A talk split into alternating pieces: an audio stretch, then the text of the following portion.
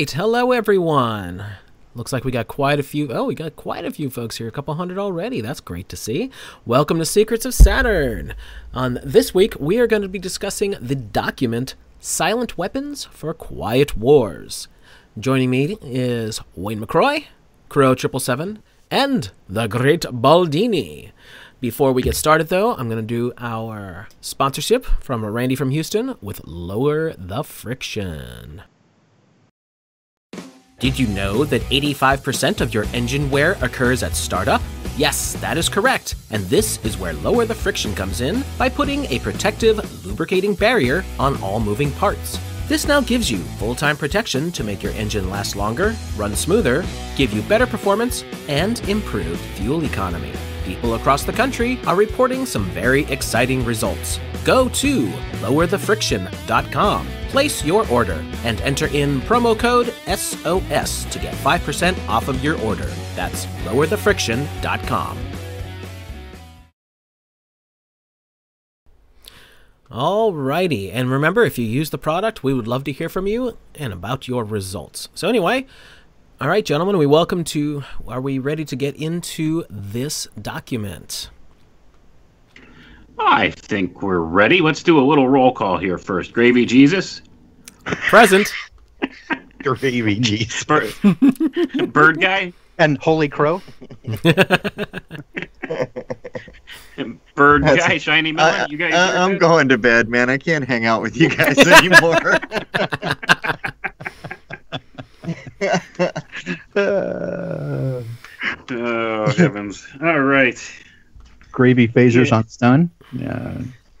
Well, I don't know. With this document, I think we're going for level 10 here.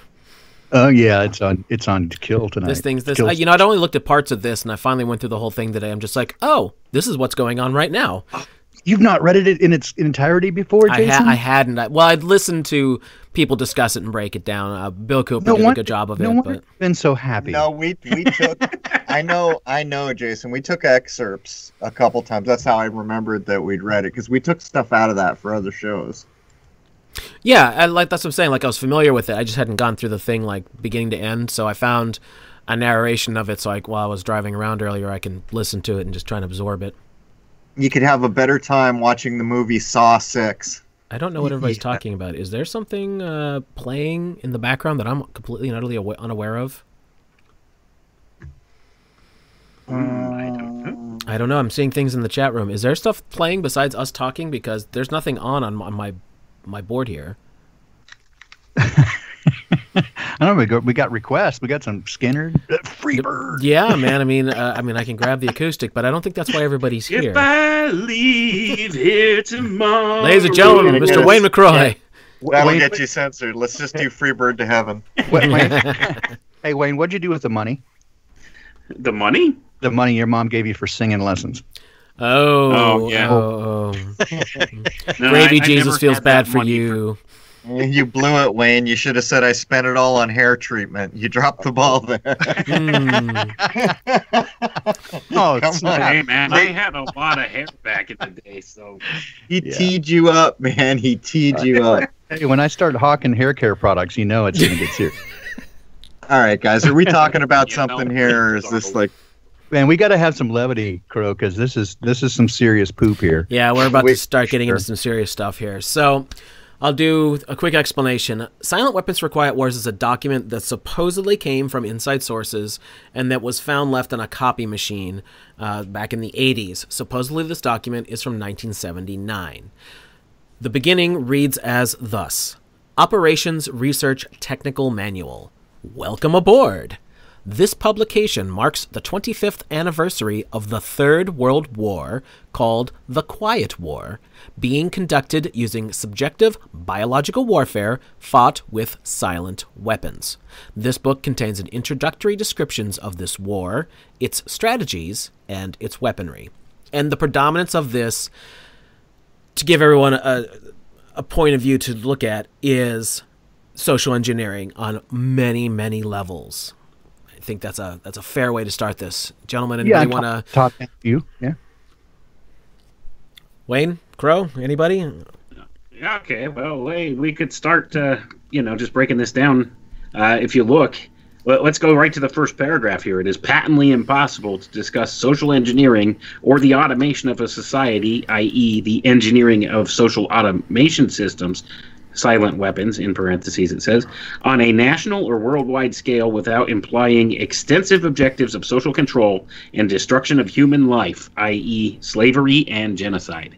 And I think that kind of says it all in Just that first sentence right, right? there, doesn't it?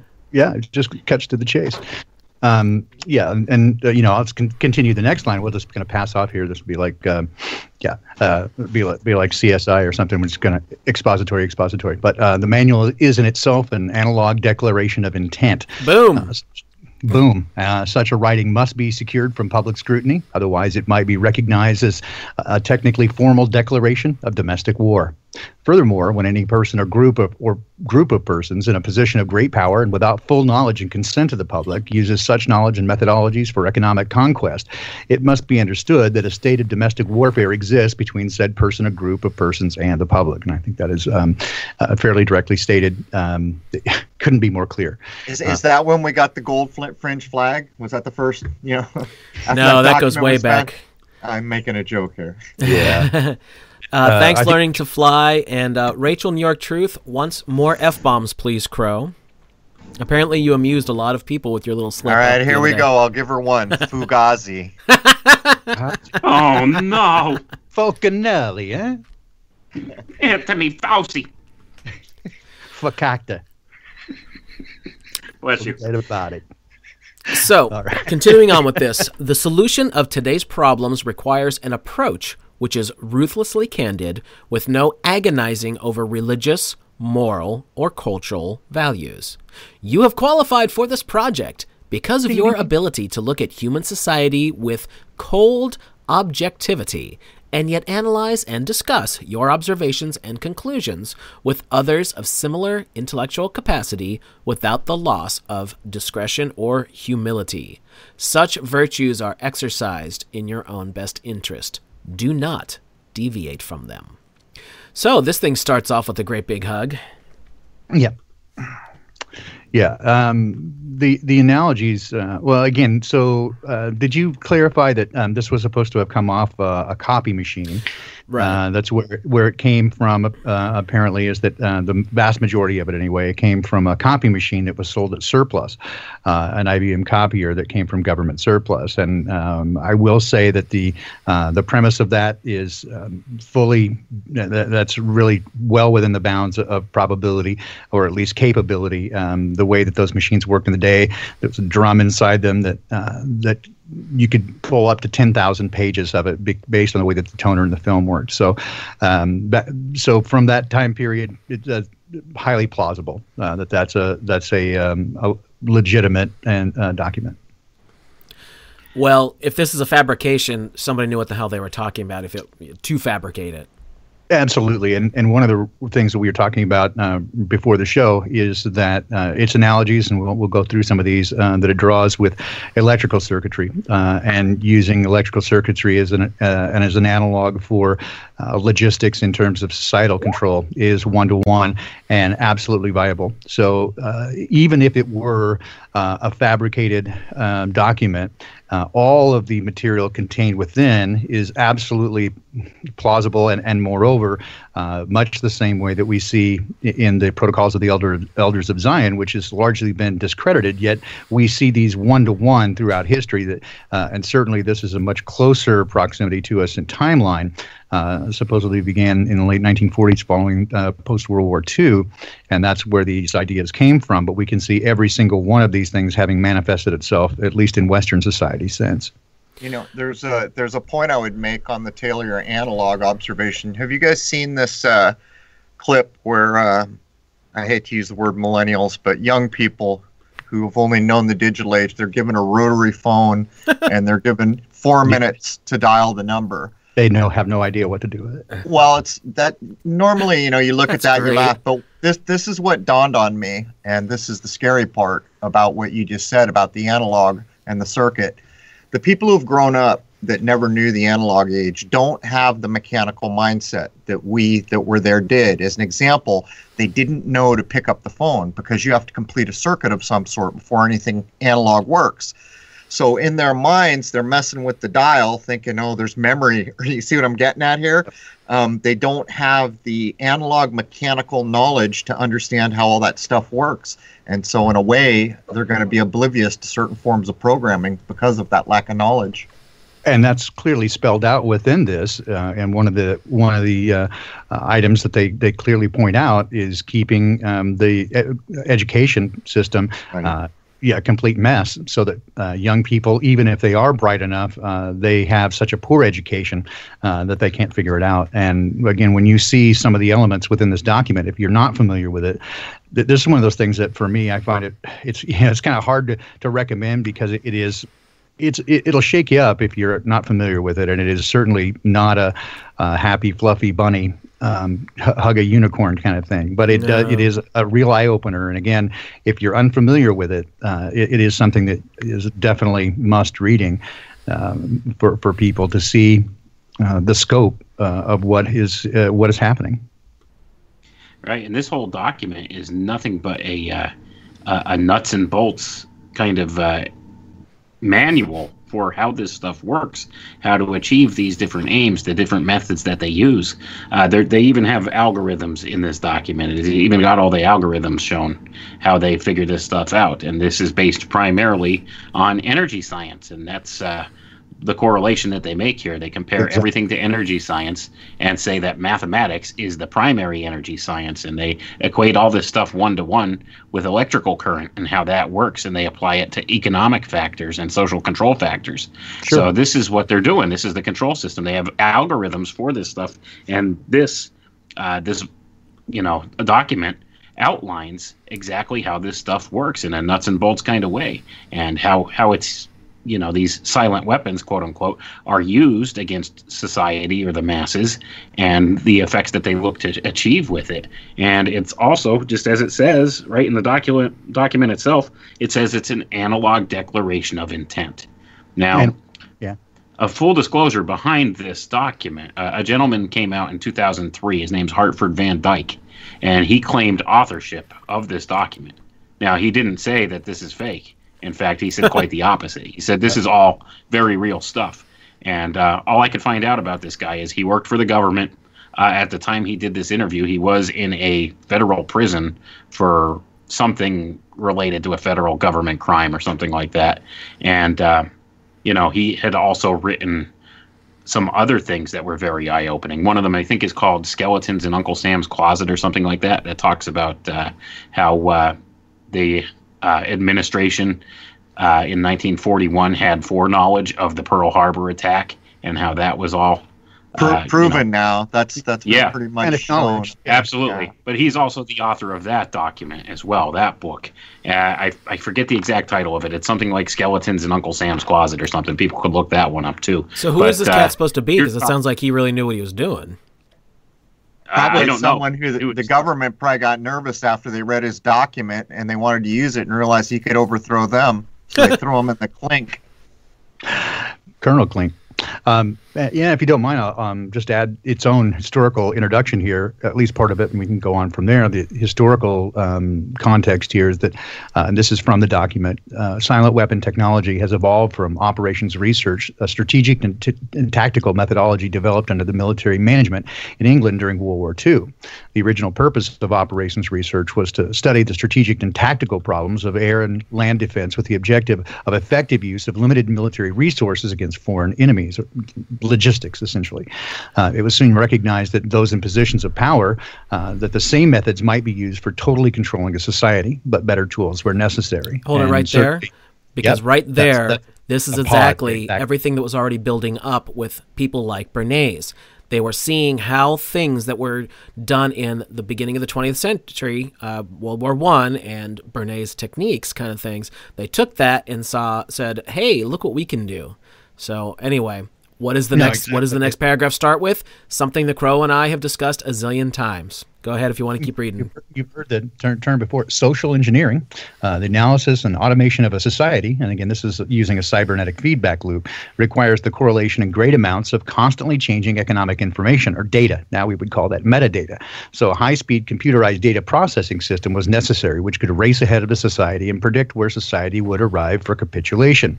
Uh, again, you'll just uh, bookmark here and say, uh, again, this is a conversation that uh, I, again I had with uh, Crow and Jason uh, on Secret uh, or on uh, Crow Triple Seven Radio, episodes 154 and 156 about data collection and what they do with it, uh, creating um, simulation models. And this is exactly what we're talking about here, except for again, this was dated in 1976, but uh, the the original premise came in 1948. Uh, relay computers were too slow, but the electronic computer, invented in 1946 by J. Presper Eckert and John W. Mauchly, filled the bill. Uh, and we're back to the document here. The next breakthrough was development of the simplex method of linear programming in 1947 by mathematician George Dantzig. In 1948, the transistor, invented by Bardeen, Brattain, and Shockley, promised great expansion of the computer field by reducing space and power requirements. And again, remember that up until this time, uh, they were using uh, either mechanical uh, systems with uh, mechanical relays or uh, they began to use vacuum tubes. It wasn't until the transistor uh, that they could really get processing power going. And if you want to see just how really early computers were, the movie starring Benedict Cumberbatch about uh, the computer that they invented to Turing, right? I'm sorry. Turing. Yes. Yeah, the, the he played Turing, but the computer that they invented at, at the institute in England to crack the Enigma code, you can see just what they were working with, which wasn't a whole hell of a lot, and it was huge. It was taking up a giant wall in a warehouse. So but keeping in mind that the, that the earliest computers, which were physical mechanical computers, were actually done uh, in the they had working models in the uh, mid 1800s, and a, a couple of uh, I you know written um, prognosis for them in the late 1700s, where uh, they didn't really have the tooling to do it, but somebody had written up how to do it in the late 1700s. So this has been uh, on the on the books for for quite a long time. you know if you if you think about this at its basic roots you can look at the idea of magic by simply looking at wisdom of the crowd and the law of large numbers which is what built vegas. So that's like the lowest kind of simplest magical version of predicting the future accurately. But what i was thinking is it's kind of like you said a probability loop. What if you could get like say a million people to agree not to do next what they normally would do next. In other words, to consciously say, well, I was going to go outside, but I'm going to wait a few minutes before I do that. Or, you know, I was going to shop today, but I, I won't. I'll shop tomorrow. You suppose that would break the probability prediction? To a degree, I think you'd have Uh. to get enough people to get a tipping point. But uh, you know, I, I've been a big proponent uh, of um, by people if they uh, live uh, internally and connected to the natural world rather than the artificial world, which is presented to us, um, and come from a position of love. Uh, that is the precise opposite. It confounds the system, and the more people to do that, um, I think that has the best best chance of breaking the system. You, you need enough people to with intent, but but I think you can. Yes. I, I wonder because I've thought about things like what if everyone agreed not to use a clock and they had a sundial in their yard? So just do everything the way you were gonna, the time you were gonna do it, but do it to the sun, to the natural system. Not the. I just wonder if that would break a probability. I'd like to take take some, uh, you know, pr- uh, put together a time and get everybody that we can uh, with our bridge building and networking and in the truth community, and uh, consciously have intention and focus on something at a particular time over a, over a particular time period, and see what we can accomplish. I'm with you. I that I I don't doubt that that there would be an effect there. I think there I- would I- be an immeasurable. Effect. I would be shocked if there wasn't something, So right? would I. Right, and another thing we need to look at with this is this all corresponds one to one exactly uh, with the rise and advent of cybernetics and artificial intelligence. Absolutely. All of these things were were coming on board right around this time frame within the late 1940s and early 1950s. So all this stuff is hand in hand. These technologies came out right on time. They knew exactly what they wanted to do with them. The intent behind this was already there for artificial go so intelligence and everything I- else. I would go so far to say, Wayne, that, that much of that was driven by this as the intention, that this was the driving factor uh, to get us there. And, and what we came up with later, much like we see now with um, increases in uh, computer processing power, is, is that uh, they, they, have to give us a reason to purchase it. Like graphics becomes kind of a, a heavy pr- process heavy, uh, you know, thing. But uh, but before that, I mean, you know, for email and spreadsheets and that sort of stuff, we don't need that kind of processing power. So they have to come up with apps that that require it. Uh, but but I again I would go so far as to say that this was the driving force between much of the computing technology that we currently see today. And right, certainly, and I would agree with that. Uh, well, I was going to say, think about all the people like supposedly cracked something like Enigma. What they're probably doing almost certainly is they've got people believed you're in this life and death fight, and you've only got till next Thursday to come up with something pretty special um, these kinds of ideas. So the people that are actually doing the pushing forward of the technology are very invested in the false narrative that's that's driving the whole thing. We got a question from the uh, chat room here. Thanks, John, for the super chat. Has anyone ever gotten into a physical confrontation while discussing these subjects? I've had people get very hostile. Yes. Yeah, I've, I've, I've had heated arguments, but I've never had a physical confrontation whereas blows were exchanged yeah, it's not my my style. Crow or yeah. Wayne, you got anything to say about that? Not, not me. I don't do that. Uh, no, I don't either. No, I. No, I you, would never. You know, let yeah, it get you know to the, the point. Exactly. You know what the next word out of your mouth is going to do. So why would you go there? I, I've always been afraid of getting into a physical confrontation with somebody, especially if they're weaker than me. I, I took martial arts a long time ago, so I know how to do some things, but I'm uh, my discipline is so gone that I'd be afraid of doing something and seriously injuring somebody and highly regret it. So the last thing I would ever want to do is go near a physical confrontation. Yeah, unintended consequences for sure. Exactly, exactly.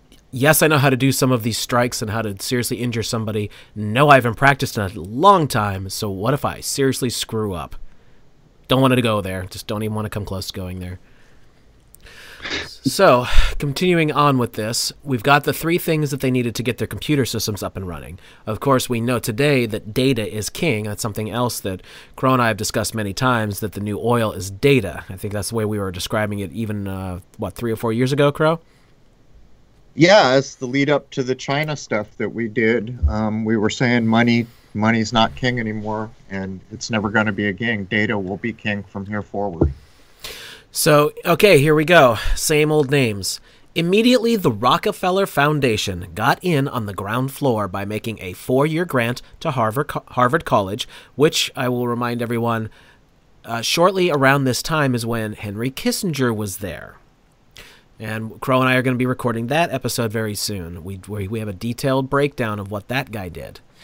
They funded the Harvard Economic Research Project for the study of the structure of the American economy.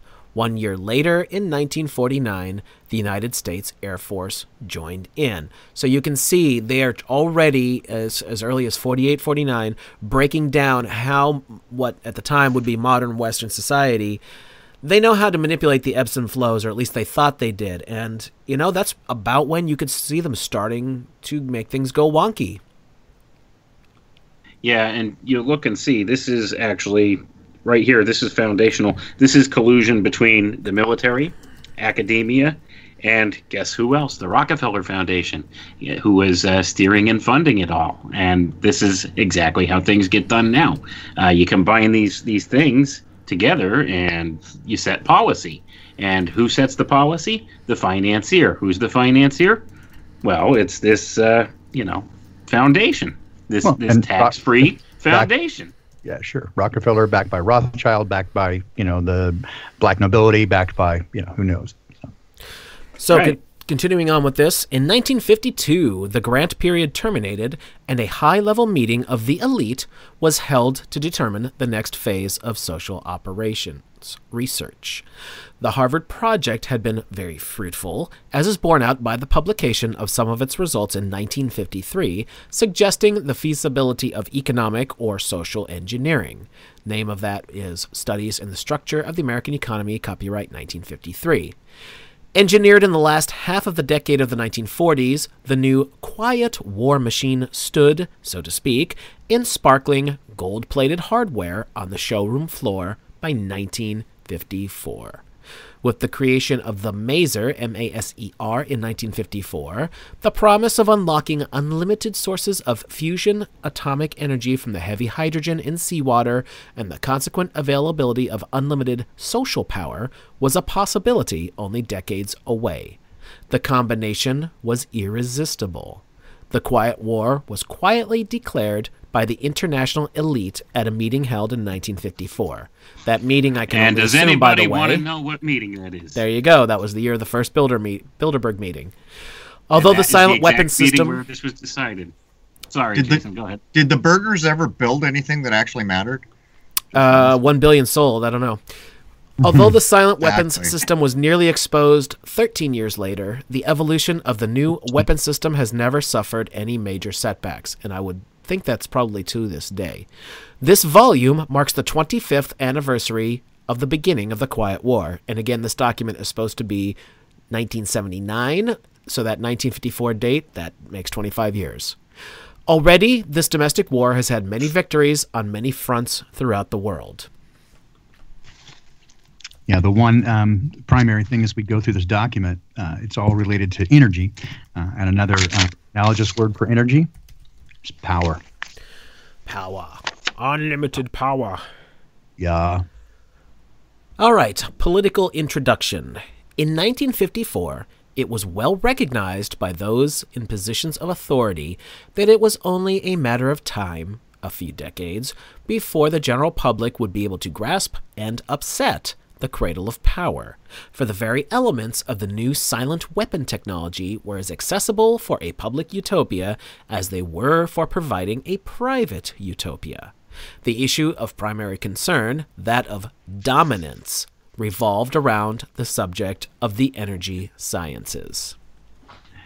And you could see the intent of what the people who were steering this whole thing had in mind dominance, full spectrum dominance. Can't say it enough. and That's exactly what's going on today. Full spectrum dominance. That's why you're out in public right now wearing a mask, showing your subservience. Full spectrum dominance. Yeah, and when people say, you know, follow the money, m- money is um, secondary or tertiary. Uh, it, it don't, I mean, they can print as much as they want. It all comes down to power and control. Well, that you know, it's a good example. What they're actually doing with money right now shows the importance of money. It's just a plaything, isn't it? They just print it and give it out. Well, they as- do, as- but As it, uh, is clearly laid out in this document, uh, if, as we get far enough through it, and certainly if you read it yourself, uh, it, it is but one of the energy sources, and it's meant for control. It, it is literally uh, a form of slavery. You know, as we went into this, people uh, right before all this happened, people remembered the biggest expenditure of all time, or so it was claimed under Bush for the bank bailout. Was that 600 billion or something like that? I forget. Um, it's claimed that as this thing started, by the time March 12th was here, they were printing that much money every hour and dishing it out somewhere to the central banks and everywhere else. So people should understand money money is just a thing they make up.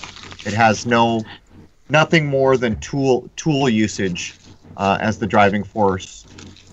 All right. And later in this document, sorry, Go ahead, man. I was going to say w- later in this document, document, it's going to talk about uh, the way that they compare uh, these economic factors and and this whole use of money to electrical currents. And this is uh, actually we'll get there a little later, but I'm just going to read the little thing since we're on the subject right now. If anybody's wondering what is the uh, the whole point in this whole economic stimulus package right now, why are they doing that? Here's exactly why.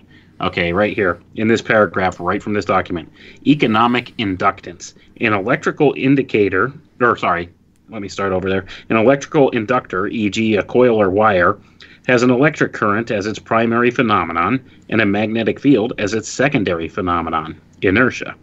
Corresponding to this, an economic inductor has a flow of economic value as its primary phenomenon and a population field as its secondary field phenomenon of inertia. When the flow of economic value, e.g., money, diminishes, the human population field collapses in order to keep the economic value, money, flowing, an extreme case of this would be war. This public inertia is a result of consumer buying habits, expected standard of living, etc., and is generally a phenomenon of self-preservation. So when you consider they're flooding the uh, the economy with all this money, so that uh, people will go and uh, spend this money, but actually that's not exactly why, because they know people are just going to hang on to this money. And you can see what's going on in society around us, how they're talking about food shortages and everything else, and they've shut down like the entire economy. So what they're trying to do is collapse the population field. Okay, Yeah, exactly. so exactly. this, that's exactly what it's going to lead to, and Yeah. that's that's why they're doing this whole stimulus thing.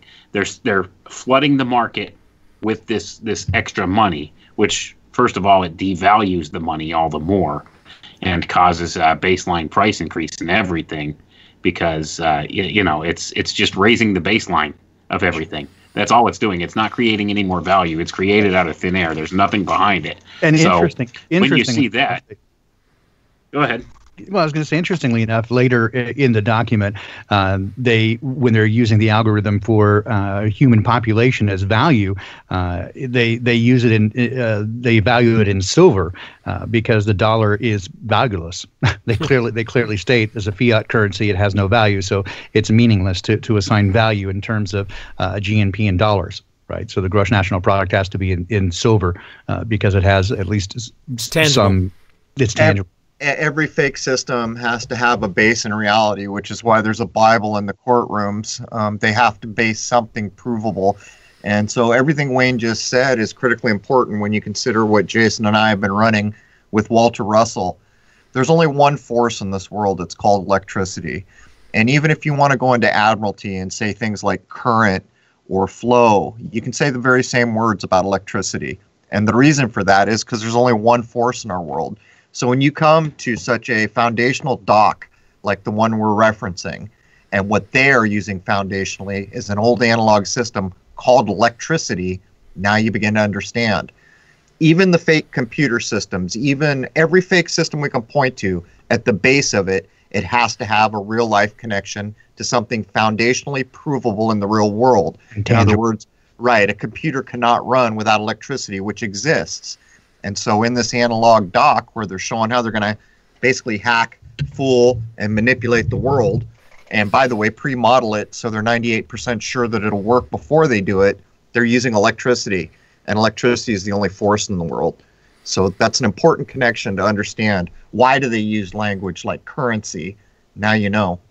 Well, and again, getting back to the idea of, of energy being power, um, I could continue on just a little bit from from this document that energy is recognized as as the key to all activity on Earth. Natural science is the study of the sources and control of natural energy, and social science, theoretically expressed as economics, is the study of the sources and control of social energy. Both are bookkeeping systems, including mathematics. Therefore, mathematics is the primary energy science, and the bookkeeper bookkeeper can be king if the public can be kept ignorant of the methodology of bookkeeping. All science is merely a means to an end. The means is knowledge, the end is control. And beyond this remains only one issue who's the beneficiary? Who gets So- control? So there's a critical thing that you just said there too, because you're saying that without movement, without energy of some sort, this doesn't work. Well, in the Walter Russell thing, that's another reason. In the title of the thing I run tomorrow, it's going to tell you flat out a Walter Russell quote: "All motion is curved, and all curvature is spiral." So when you think about these people Absolutely. telling, yeah, so they're so they're telling you all these things about energy, but the truth is, in our school that we get, most of us think it's linear from A to B when in fact they understand that it's closer to something like Russell laid down. So even in the way we try to think about what we're they're doing, we're misled from the get-go. Um, if motion and energy are the base of this, understanding the true movement of those things would be critical. Absolutely. All right, let's go on to the next section, which is energy. Energy is recognized as the key to all activity on Earth. Natural science is the study of the sources and control of natural energy, and social science, theoretically expressed as economics, is the study of the sources and control of social energy. Both are bookkeeping systems. Mathematics. Therefore, mathematics is the primary energy science. And the bookkeeper can be king if the public can be kept ignorant of the methodology of the bookkeeping. Well, that says a whole lot right there, doesn't it? All science is merely a means to an end. And another explosive statement right there. The means is knowledge, the end is control. Beyond this remains only one issue who will be the beneficiary? In 1954, this was the issue of primary concern. Although the so called moral issues were raised, in view of the law of natural selection, it was agreed that a nation or world of people who will not use their intelligence are no better than animals who do not have intelligence. Such people are beasts of burden and stakes on the table by choice and consent. Consequently, in the interest of future world order, peace, and tranquility, it was decided to privately wage a quiet war against the American public with an ultimate objective of permanently shifting the natural and social energy, or wealth, of the undisciplined and irresponsible many into the hands of the self disciplined, responsible, and worthy few. In order to implement this objective, it was necessary to create, secure, and apply new weapons, which, as it turned out, were a class of weapons so subtle and sophisticated in their principle of operation and public appearance as to earn for themselves the name silent weapons. In conclusion, the objective of economic research, as conducted by the magnates of capital or banking, and the industries of commodities or goods and services, is the establishment of an economy which is totally predictable and manipulatable. Think about what that means. In order to achieve a totally, totally predictable economy, the low class elements of society must be brought under total control, i.e., they must be housebroken, they must be trained, and assigned a yoke and long term social du- duties from a very early age before they have an opportunity to question the propriety of the matter. And I might add that this is how they instill whatever point of view that they want you, they, the controllers, want someone to have. They get you from an early age. In order to achieve such conformity, the lower class family unit must be disintegrated by a process of increasing preoccupation of the parents and the establishment of government operated daycare centers for the occupationally orphaned children. The quality of education given to the lower class must be of the poorest sort, so that the moat of ignorance isolating the inferior class from the superior class is and remains incomprehensible to the inferior class. With such an initial handicap, even bright lower class individuals have little, if any, hope of extricating themselves from their assigned lot in life. This form of slavery is essential to maintain some measure of social order, peace, and tranquility for the ruling upper class. You mean psychopath, right? Not upper yep. class. Did yeah, you misread that? I, I think that should have said psychopath. Yeah. Give that man a cookie. He's 100% right. Yeah. Well, yeah. elites. Yeah. Gravy Jesus approves of this message. Yeah, this this is very telling when you when you look at all this stuff. This this explains to people exactly why our education system is the way that it is, and also exactly uh, why the family unit, the traditional family unit, has been targeted and uh, taken apart within our society since the 1950s. This is exactly why. When you look at the the time frame when when all of this started disintegrating, it was right there, uh, from the mid 1950s right on up through the 60s and the counterculture and that whole uh, social engineer decade all the way right, right up into modern times. You see how it was just a slow degradation of uh, what the family structure looks like. And this is exactly why. And you also see why our school system is like it is. This is why uh, they have Common Core math. Uh, they don't want you to understand the basic fundamentals of mathematics, the uh, because principal energy. Right. That's, you know, that's why.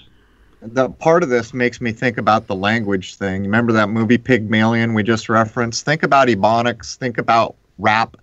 Um, that language barrier uh, makes it impossible for someone to fly under radar. If you're saying words like axe or other things, there's Yep. no way You, be automatically know to- where that person came right. from. You, you might as well have a red dot on your forehead. Um, and this is by design. And this is why we see rap guys in this millennium saying teeth instead of teeth. Um, because when these things catch on, what it's basically doing is bean counting you. Um, and if you adopt that, that way of speech or you don't have any option, but you've been taught that way, um, you're not getting out of your bean hole. You'll never be able to fly under radar. Yes, and this is this exact reason why um, I, I consistently say that uh, Latin as a language did not die a natural death; it was murdered, um, specifically for the reason you know that it's a uh, it, it's an explicit language that carries the intention in the verb, uh, and it had so many uh, idioms, axioms, and truisms that, that were part of the culture uh, that even those, if the general public understood it, we would have be uh, a long way toward understanding what's happening around us. So when they, you know, again, they stopped the, the teaching of the trivium, they stopped teaching of any kind of logic and rhetoric. Um, there- gender is in there. You know, gender is a big part of it. And by the way, I would say murdered is right, but as we know, it never really died, did it? There's never been a time when all scientific papers haven't referenced Latin. So you might ask, who the hell knew the Latin to assign the names to these things? Um, so again, we're looking at a class divide. There are clearly people in the world who were taught Latin. Yes, and still to this day uh, are, as well as the the ancient tales and myths, as you continue to say over and over on your shows, Crow. That uh, when they refuse to, to teach us the myths, they're they're uh, refusing to tell us about our past, our history, and and the important things. I, I suspect when we get into documents like this, the organizations that are behind the authorship, I'll bet you dollars to donuts we can tie them to the Renaissance Vatican.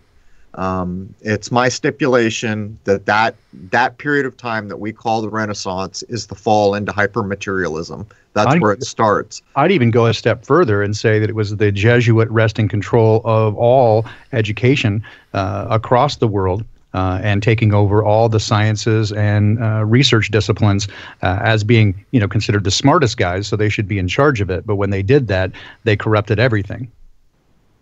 Yeah, it's in, it, well, actually, you, I, you read accounts of these guys. It's insane. Some of these guys supposedly speaking 14 languages, publishing a Bible in a newly found dialect within two or three years. It's insane to think about how much ability, if any of those accounts are true, how much ability was brought to bear. I don't think we could produce it at this point in time without locating a, you know, a genius that's so genius he doesn't know how to talk in public. Yeah, and and the the current intentional conflation and, and the pressing of uh, the and um, progeneration of the Dunning Kruger effect, where people believe uh, that they're smart because they can recite or regurgitate badly a, a little bit of the narrative. Uh, they now believe and have conflated the idea that because we have technology, we are now smarter as a race, which is the preposterous. oppo- yeah, the opposite is true, and and the telephone thing I opened up with is the proof. Um, what the digital age has done is separated people so much further from nature because to use an analog system is to, at some level be functioning in a natural way. To open a circuit is a natural thing. To understand that you've opened the circuit, um, but in the digital age, it's there's there's no reality to it. It's whatever the dude coded. You push this button for this or that button for that. Um, it's a whole other thing. Yeah, in this day and age, you don't even really need to to know things. You you just look it up on your computer or on your smartphone. You, you could just do a search. Uh, you you don't really need to know anything, and and that's the whole thing. There's Right. by and large this this whole generation of people. They're they have all this knowledge at their fingertips, but they really don't know anything. They don't ever bother to even memorize a person's phone number anymore. Absolutely, and in Think fact, about it. it's been proven that um, through neuroscience and neuroplasticity, um, things like Google, for example, m- literally make you stupid uh, because your brain, being really smart, is also very efficient. And so uh, it, it will, instead of uh, logging and, and keeping the memory, the information, it simply keeps where the information is found. Uh, so instead of learning it, you go, well, I can Google that. So you never actually learn the information. You simply log where that information can be found because it's trying to be efficient. Uh, and, and, uh, again, I tell the story that when I worked for an audio manufacturer some 25, almost 30 years ago, uh, we had uh, you know sales reps and, and locations, stores all over the world. and at one time, I knew more than 340 phone numbers right off the top of my head because I called them so often. And now I know maybe five right? Um, and, and, for a while, when I had a new phone, I didn't even know my own phone number because I never dialed it. Uh, that's pretty sad. You know, there's another right. part to this. You don't get the cross pollination when you when it's like what Wayne said, what you said. You don't know the information, but you know where to get the information. So you go get it, you use it, and then you're on your way. But you see, there's a critical piece missing when you act in that way, and that's the cross pollination, the drawing of lines, the association. If and you research, yeah, yeah, if you learn a thing in a certain way, then you say it dawns on you, oh, this relates to that and this, and I'll bet you that's where that name came from uh, you lose all of that. And so what it becomes is useless information in a bucket. It might may as, well, it could be trivia. You could consider information as trivia almost. Yeah, and and right, again, and then go ahead. Go ahead. Sorry. No, go ahead. I was going to say j- just another facet of that whole idea. Instead of actually knowing the information, you know where to find the information. You know where to go to find the information. Yes. Well, here's the other part of that.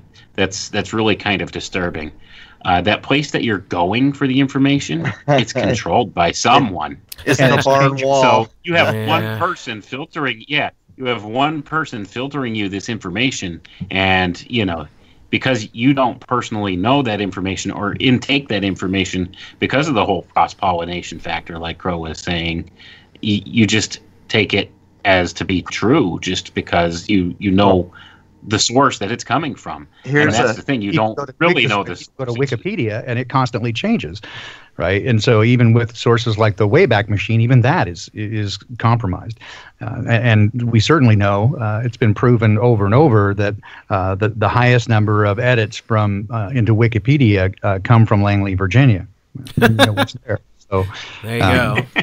Well, there's there's Gee, a critical point. Langley, Virginia. Yeah, we should make a point for people um, right now. See what Wayne just pointed out too is when you're using a search engine, uh, it's not that you're just getting siphoned. You know, whatever they're offering up is the stuff you could search. If you're logged in, they're particularly delivering to you what they want you as a user with a history to see, uh, which brings up another point, which I tell Jason all the time if you're going to do searches or research or anything, make sure you're not logged in. Um, never be logged in when you're doing things because otherwise you're just skewing future search results. Yeah, and so then this is what uh, what Wayne said, and this is you know, I'll just kind of segue off that is what what I have uh, frequently said before. The difference between uh, knowledge and understanding is that knowledge is at least uh, knowing the information and being able to store and recall it, uh, but understanding is being able to make use of that information that you actually have experience in doing it. And I liken this sometimes to the difference between somebody who's read a bunch of books about mountain climbing versus a Sherpa. Which one do you want to take you up the mountain? Right? If you go with the guy who's read a bunch of books, you are going to die. Uh, if you go with the Sherpa, you have a chance of making it. And then ultimately, what you hope for is is wisdom right? Which is to be able to take that information, both the knowledge and the understanding, and to push it forward and to be able to, to project out in front of you and, make sense of it. And, and, and the war on sense making is something that's been going on for a great deal of time, as I track it, for the past four or five hundred years. Uh, that, that we have been intentionally uh, divorced uh, from the ability to, to make logical, rational thought, um, especially ramped up and uh, exponentially over the last hundred years. Uh, we we, we have been, especially through technology, completely divorced from our ability to think and, and have been suffering from really trauma based mind control in the form of future shock, where things change so rapidly that we can never adjust to them. Uh, and so all we can do is basically become infantilized uh, and look for a parent. And then the government steps in as the parent and taps you on the head and, and says, good, good boy, we'll, we'll promise you everything and give you nothing. We got a question yeah. from the chat room here. Thanks for the uh, super chat, Guitar Guy Bear. Have any of you looked into Black Goo? It's in so many movies and also Google in the name. Wayne, I'm sure you have, right? Yeah, that's something that I, have kind of dipped my toe in the water with and looked at. Uh, basically, Black Goo. Uh, Yes, I did. It's it's called oil. Uh, no, but beside the point. Um, yeah, no. There's there's there's maybe something to the whole black goo thing. I think it might relate to some sort of nanotech type uh, type of a deal. Uh, from what I've seen with it, there, there's just a whole lot with it, and it's a very hard subject to maneuver through because there's a lot of nonsense mixed in with it. But uh, I mean, there, there's a real core to the research behind that. That uh, Harald Kautz-Vella uh, guy has done a lot of looking at, at the black goo perspective of things, and he, you know, some of the things he says kind of make sense to me and kind of don't make sense to me. But uh, you know, it's not something I've delved real deeply into because, like I said, there's a lot of misinformation to navigate through, and it's not something I've necessarily devoted a lot of time to. But I, I do find the subject fascinating, and uh, I I think it does have, uh, from the descriptions and stuff I've seen of it, some uh, nanotech type uh, applications to it. So I, I, think if if there is really uh, a black goo type substance like this, that's nine probably about nine out of ten. That's what it is. Is some type of a nanotech. Yeah, I could agree with that. That's third for me, and Karen B goes for four. So. All right, let's move on to the next section here. Descriptive introduction of the silent weapon. Everything that is expected from an ordinary weapon is expected from a silent weapon by its creators, but only in its own manner of functioning. In shoot, it shoots situations instead of bullets propelled by data processing instead of chemical reactions or explosions, originating from bits of data instead of grains of gunpowder, from a computer instead of a gun, operated by a computer programmer instead of a marksman, under the orders of a banking magnate instead of a military general. It makes no obvious explosive noises, causes no obvious physical or mental injuries, and does not obviously interfere with anyone's daily social life. Yet it makes an un- unmistakable noise, causes unmistakable physical and mental damage, and unmistakably interferes with the daily social life, i.e., unmistakable to a trained observer, one who knows what to look for. The public cannot comprehend this weapon, and therefore cannot believe that they are being attacked and subdued by a weapon. The public might instinctively feel that something is wrong, but that is because of the technical nature of the silent weapon. They cannot express their feeling in a rational way or handle the problem with intelligence. Therefore, they do not know how to cry for help and do not know how to associate with others to defend themselves against it. When a silent weapon is applied gradually, the public adjusts, adapts to its presence, and learns to tolerate its encroachment on their lives. Pay attention here, folks. Until the pressure, psychological via economic, becomes too great and they crack up. Therefore, the silent weapon is a type of biological warfare. It attacks the vitality, options, and mobility of the individuals of a society by knowing, understanding, manipulating, and attacking their sources of natural and social energy, and their physical, mental, and emotional strengths and weaknesses. And before I pass it off to the rest of you guys, how much of what was just described can be completely applied to our current situation? enough to make the argument that nobody can tell you this document is fake. It's that simple. One to one in the real world. I don't give a damn who pub- published it when. And by the way, what's still stunning about this document is if it's claimed 79 and they're already basing on everything on computer data, that tells you something too. That means they had to be much further along than most people suspect. Um, just saying. Absolutely, and uh, you know, just to think, uh, people don't understand that they're being attacked by a weapon. They don't. And by and large, people just they, they intrinsically know something's That's wrong. That's because football's but they can't Wayne. quite put their yeah, but they just can't put their finger on it, and and that's that's what this is all about. This is a, a way of attacking your vitality, your options, your mobility, all of this stuff, and that's exactly what's going on right now. Make sure you maintain social distance of six feet between people. Make sure you're wearing your mask out in public you know, make sure you're washing your hands and wearing your gloves and ratting out your neighbor if you're, they're outside without their mask. Uh, seriously, what is this doing? This is this is causing psychological, emotional, and physical harm to people. It really, precedent. truly is. Yeah. with a Right. precedent. Once this gets established, is anyone listening? Don't sus- you know? Do you actually think any of this is going away now that it's been established? Um, versions of this will be forever if it's allowed to be. Sure, quite the contrary. And and you know the sad part about this is I was you know thinking that um, the, the question often when, when you bring up any of these topics uh, of uh, again I have often said that the truth community is something of a misnomer. That really what we do is uh, we spend more of our time deconstructing lies and deception because the truth is a very difficult thing to know with absolution. Uh, but one of the first questions that comes up is the um, is the appeal to um, you know both authority and consensus, but one of them is appeal to incredulity. Um, is that they um, you know the, the first question they ask is, but why would they lie? Uh, and, and you could just uh, simply print this um, this document out and hand it to them. And the sad thing is that uh, most people, uh, frankly, in today's society, wouldn't understand it. because they're you know we should be honest about this this is about being bereft of any spiritual idea that matters um, societies that have a connection spiritually to whatever their tradition is are less likely to fall for these things and at the base of everything that's driving this is materialism and for my part we went hyper material in the renaissance and as science replaced all previous forms of ways of thinking about things we became super hyper materialist. And all these things put together make us susceptible. Um, if you get back to being what we call godly or righteous or using nature as the benchmark for what's true and what's not, it's much harder to pull these things off. I'm just saying. All right, we're ready to move on? Theoretical introduction. Give me control over a nation's currency, and I care not who makes its laws. Attributed to Mayer Amschel Rothschild, 1743 to 1812.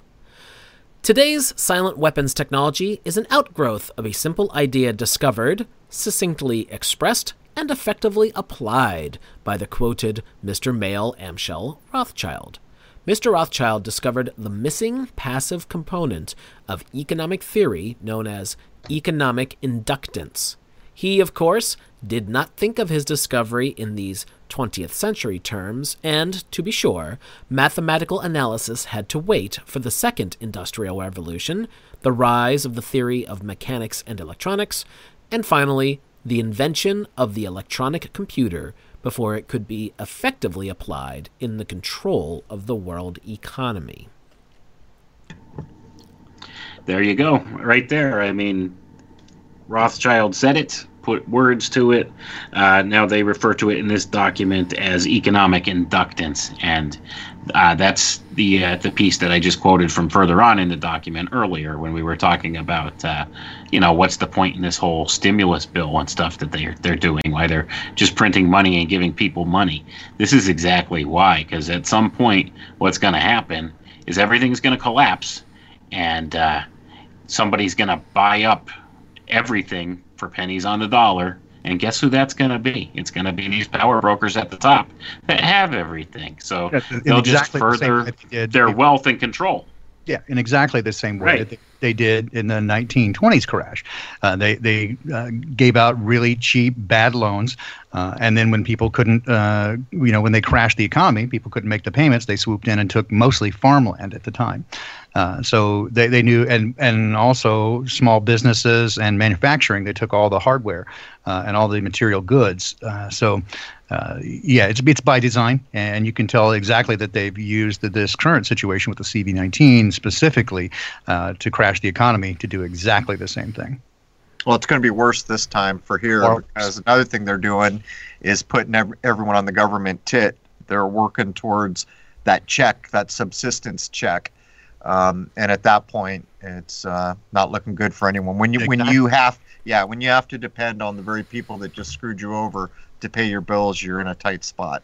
Yep, and they've already uh, had several reports that people are being invited back to work, and they're saying no thanks because they're getting with with the extra stimulus package, and uh, they're offering another the PUA uh, uh, pandemic uh, unemployment assistance. They're offering another six hundred dollars a week on top of what the regular uh, state stuff is. So people are saying no thanks, I'm doing better on unemployment than they were working. So this universal basic income quote is what's happening, and it gets people absolutely absolutely uh, married and, and, completely dependent on the titty. Plus, it puts them in right. that permanent database. It's a bit like getting a uh, beer bug test right now. You do that, you've just entered into a database that's never going away. You mean they might be taking your DNA and putting it in a uh, great big superstructure somewhere? It also tells them that you're a blind melon because you did it.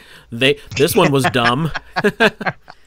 Oh, right. you're, you're counting your own beans. You're putting yourself in the dipshit list. Look at this goober coming in with his mask and gloves on. What a maroon!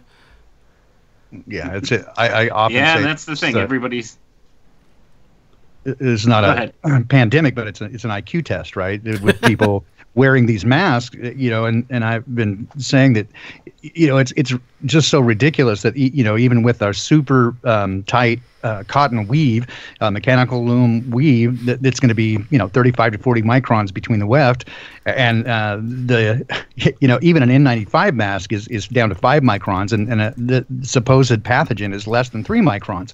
Uh, so a screen door on a submarine is is more effective, right? Um, and what you're doing. Hey, uh, wait wait a minute.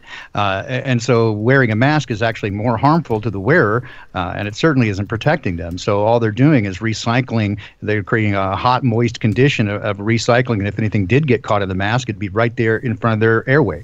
So uh, it is really, again, uh, uh, to me, it's more of an IQ test uh, than anything else. You're just saying that because you want people to die. You're right. Exactly. I, oh, yeah. I, that's the response you get from no. society at large. I, am it's it's like ridiculous. I'm desirous of people to be harmed. That's why I'm trying to help them. That's to help them like understand. Playing chess with a pigeon, right? That's exactly that's exactly right. That that is exactly my metaphor, Wayne. You know it well. Uh, the, I do know it well. There's no point in, in playing uh, chess with a pigeon because invariably they just flap their wings, knock over all the pieces, shit all over the board, and flap away, claiming victory. So couldn't you just coo, use the pearl coo. to the swine metaphor? It was a little well. Jesus did it better. I'll admit it. Jesus all did right. it better. Let's uh, let's just all agree that we're going to call Jason GJ from now on. Okay. what happens if I shave though? I mean. Does that take away no. the fun? Well, so then, you, so then it'll be fine. yeah, then it'll be why GJ. Well, you can't cut your hair because everybody knows Samson did that, and that'll take your strength away, and then it won't That's be such true. powerful gravy. That's true. So, uh, if, if, if I can, Jason, I want to uh, tackle this next section on the general energy concepts because there is some really uh, profound stuff in here. And, yeah. and, what I mentioned earlier uh, regarding the specific one to one analogy with electronics uh, and the electrical flow. Uh, so, this is again, we're reading, uh, for those of you who have just joined us, we're reading. Take this from, part because I ran out of water. So, you, you oh. handle this next concept, and by the time you get done with that, I should be to the kitchen and right. back again. Perfect. Okay, so for those of us who, for those of you who have just joined us, again, we're reading uh, "Silent Weapons for Quiet Wars," uh, a document that purportedly came uh, from an, uh, an IBM copy machine, um, uh, and it was discovered in the mid 1980s. Uh, the document itself is purported to be from 1979, and so we're now early on, still in the early description of what's going on, and this describes general ener- general energy concepts. And again, irrespective of whether you think this document document is genuine or not. Again, these principles are proven uh, and, uh, certainly more than plausible, and you can see them happen one to one corollary in our society over the past 50 years. So, continuing to read now from this document uh, under the heading General Energy Concepts. In the study of energy systems, there always appear three elementary concepts. These are potential energy, kinetic energy, and energy dissipation. And corresponding to these concepts, there are three idealized, essentially pure physical counterparts called passive components. And so, number one, in the science of physical mechanics, the phenomenon of potential energy is associated with a physical property called elasticity or stiffness. And this can be represented by a stretched spring. Uh, in electric science, uh, potential energy is stored in a capacitor instead of a spring. Uh, this, this property is called capacitance instead of elasticity or stiffness, but it represents the same concept. In the science of physical mechanics, the phenomena of kinetic, kinetic energy is associated with a physical property called inertia or mass and can be re- represented by a mass or flywheel in motion. And again, this is uh, analogous to uh, Newton's third law. In electronic science, kinetic energy is stored in an inductor or magnetic field instead of mass, and this property is called an induct- inductance instead of inertia. In the science of physical mechanics, the phenomenon of energy dissipation is associated with a physical property called friction or resistance. Um, or we would say in the second law of thermodynamics, we would uh, call this um, entropy. Uh, it can be represented by a dashpot or other uh, device which converts energy into heat. In electronic science, dissipation of energy is performed by an element called either a resistor or a conductor. The term resistor, of course, being the one generally used to describe a more ideal device, like a wire employed to convey electronic energy uh, efficiently from one location to another. And the property of a resistance or conductor is measured either as resistance or conductance reciprocals. And so in economics, these three energy concepts are associated with one, economic capacitance, that's the capital, or money, stock inventory, investments in buildings, durable goods, etc. Uh, economic conductance, that's goods, the product or flow coefficients. And finally, three, economic inductance, and those are services, the influence of the population on industry as an output. Uh, so all the mathematical theory developed in the study of one energy system, like mechanics or electronics, can be immediately applied with the study of any other energy system, for example, economics.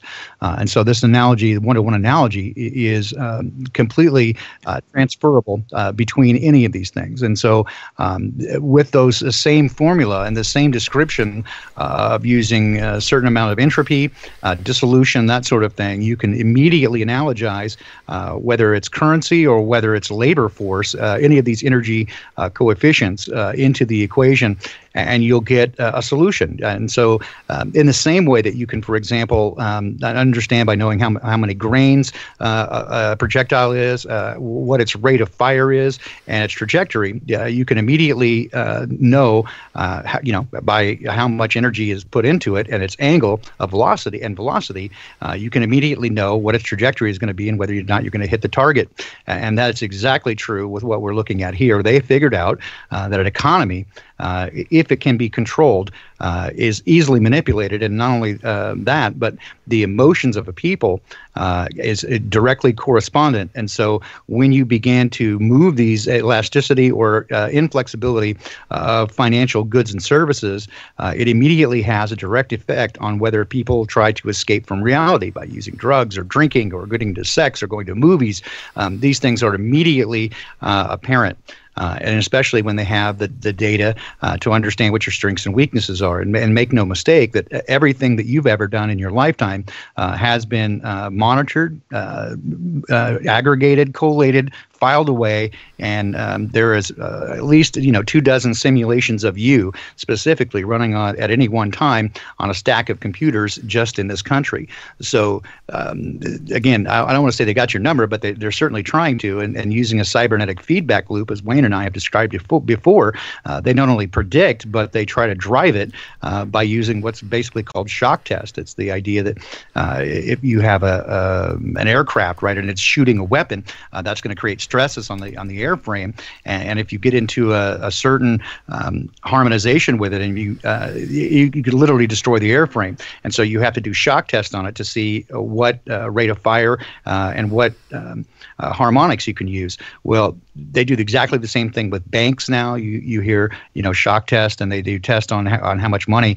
Um, they're doing exactly the sort of thing to the entire economy and indeed our society by shocking you into submission, shock and awe.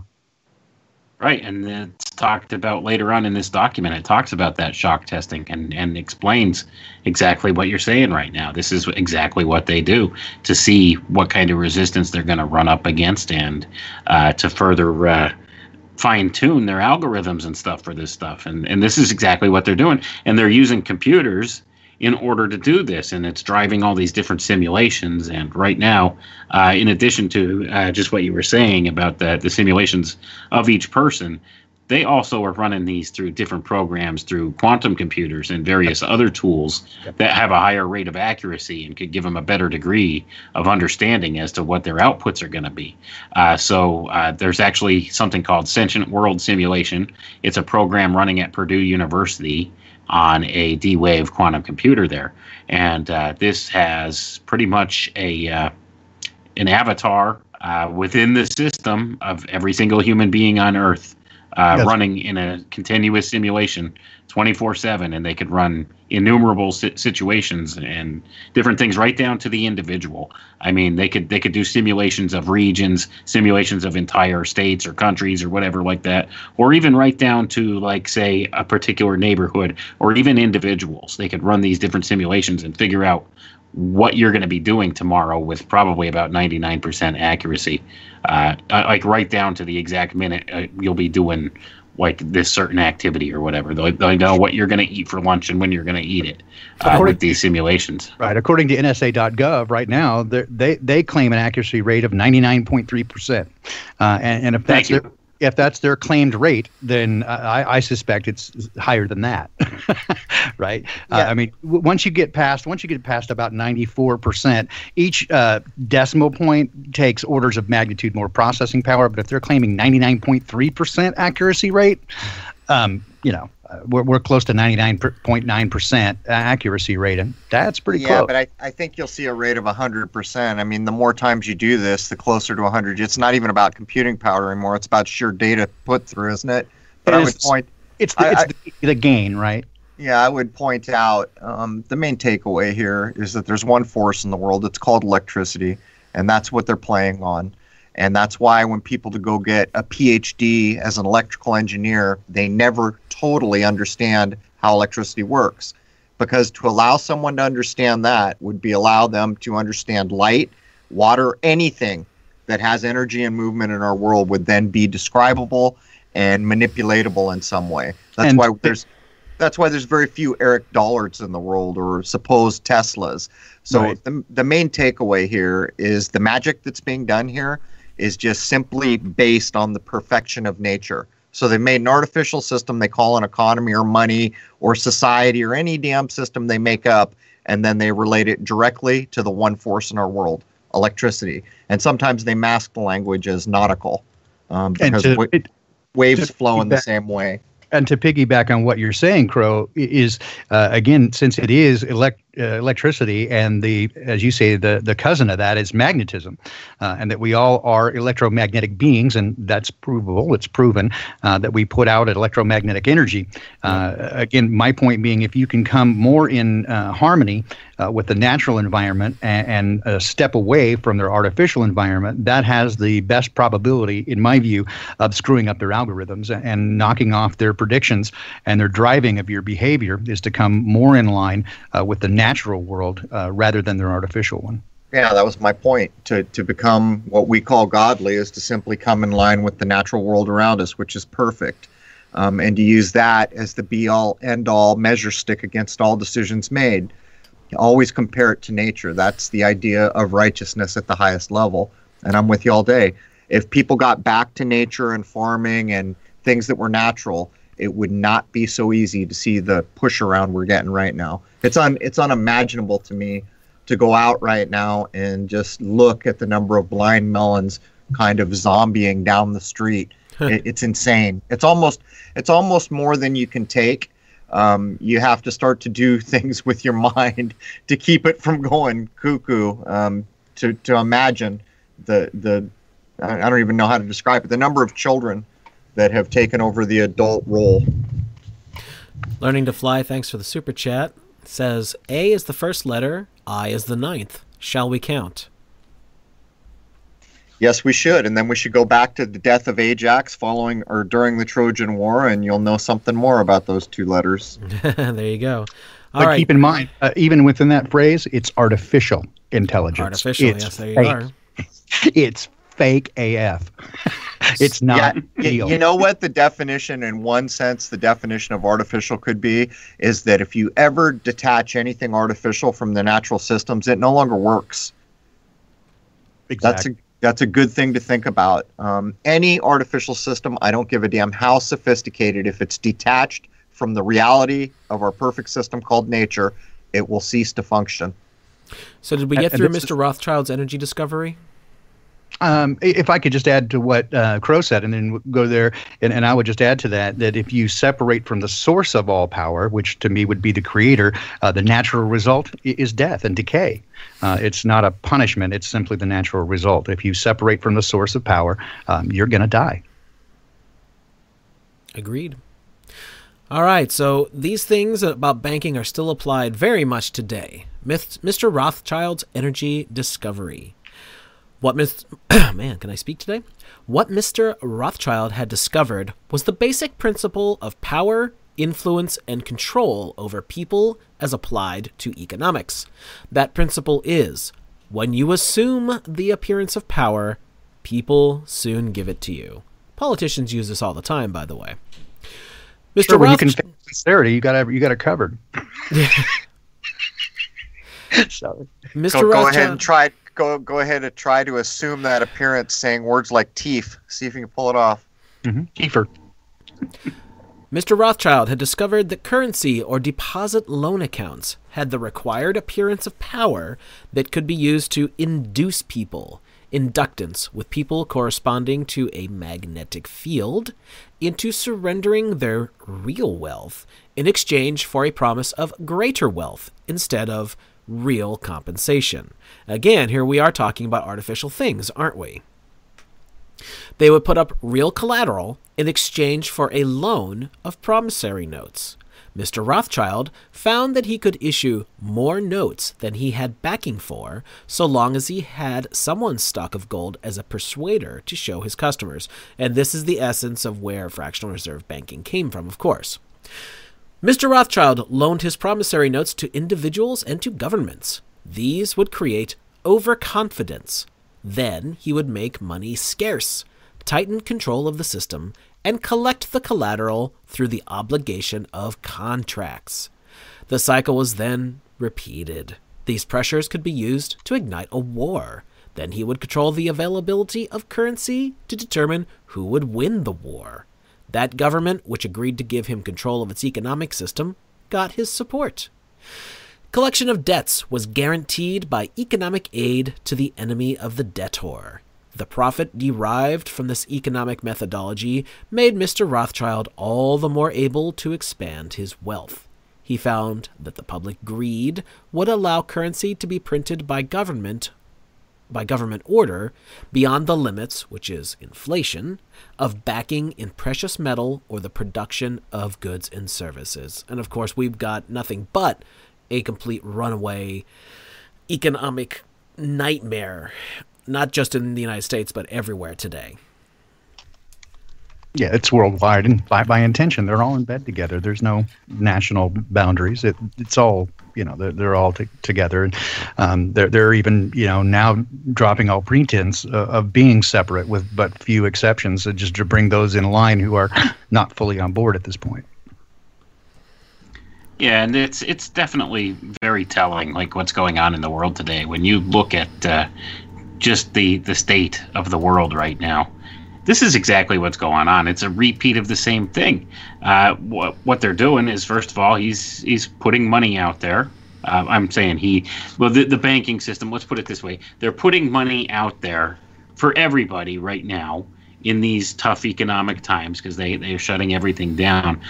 But at some point, what's going to happen is uh, things are going to start to open back up, and and you know businesses that are suffering right now are going to go under and they're going to get bought up for pennies on the dollar by who? By the people that already have all the wealth to begin with.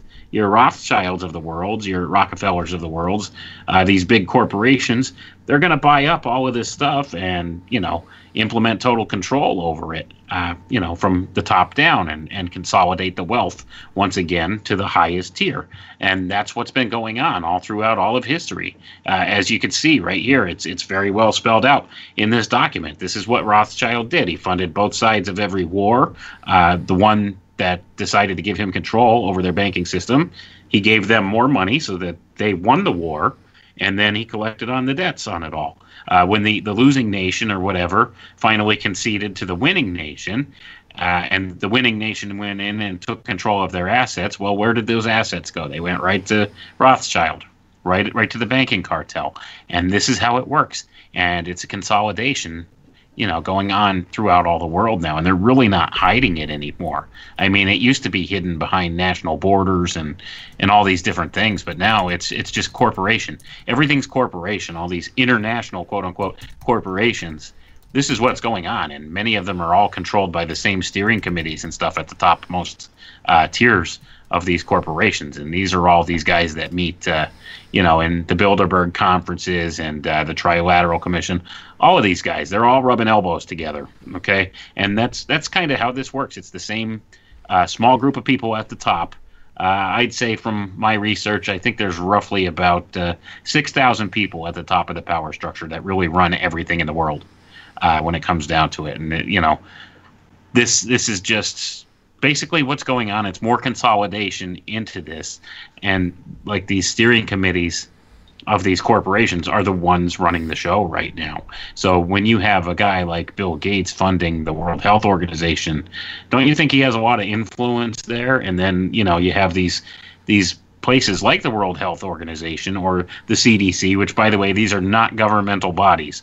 They have no authority to do the things they're doing, but yet they're doing them anyway and they're being funded by these guys, well, you know, when you want to know who's really pulling the strings, who's supplying the money, and that's what you have to look at because this is who's pulling the strings about 99 times out of 100 is whoever is controlling the purse strings and things. This is who's running stuff. Okay, and and I can't emphasize this enough. So when you look at uh, the top levels of these things, and you could see just the, this blatant you know criminal activity that they're getting away with worldwide right now across national borders and against sovereignties of different peoples and you know just all the humanitarian things they're they're doing wrong right now. It's it's just it's unfathomable that people are going to put up with this for much longer and that we've been so blind to this whole thing this whole situation for so long.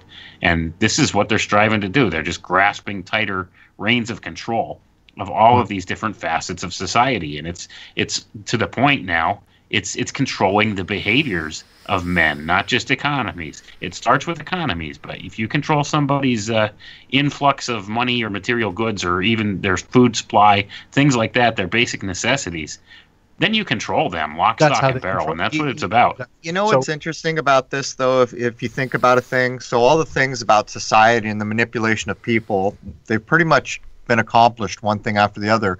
But you know what? The Constitution still exists, and they're still having presidents swear fealty to uphold it to the best of their ability. So, it will be interesting to, they have to get rid of that document. Officially, at some point, it has to get buried in a way where they, they don't have to worry about it. Because, as you pointed out, these are not governmental agencies.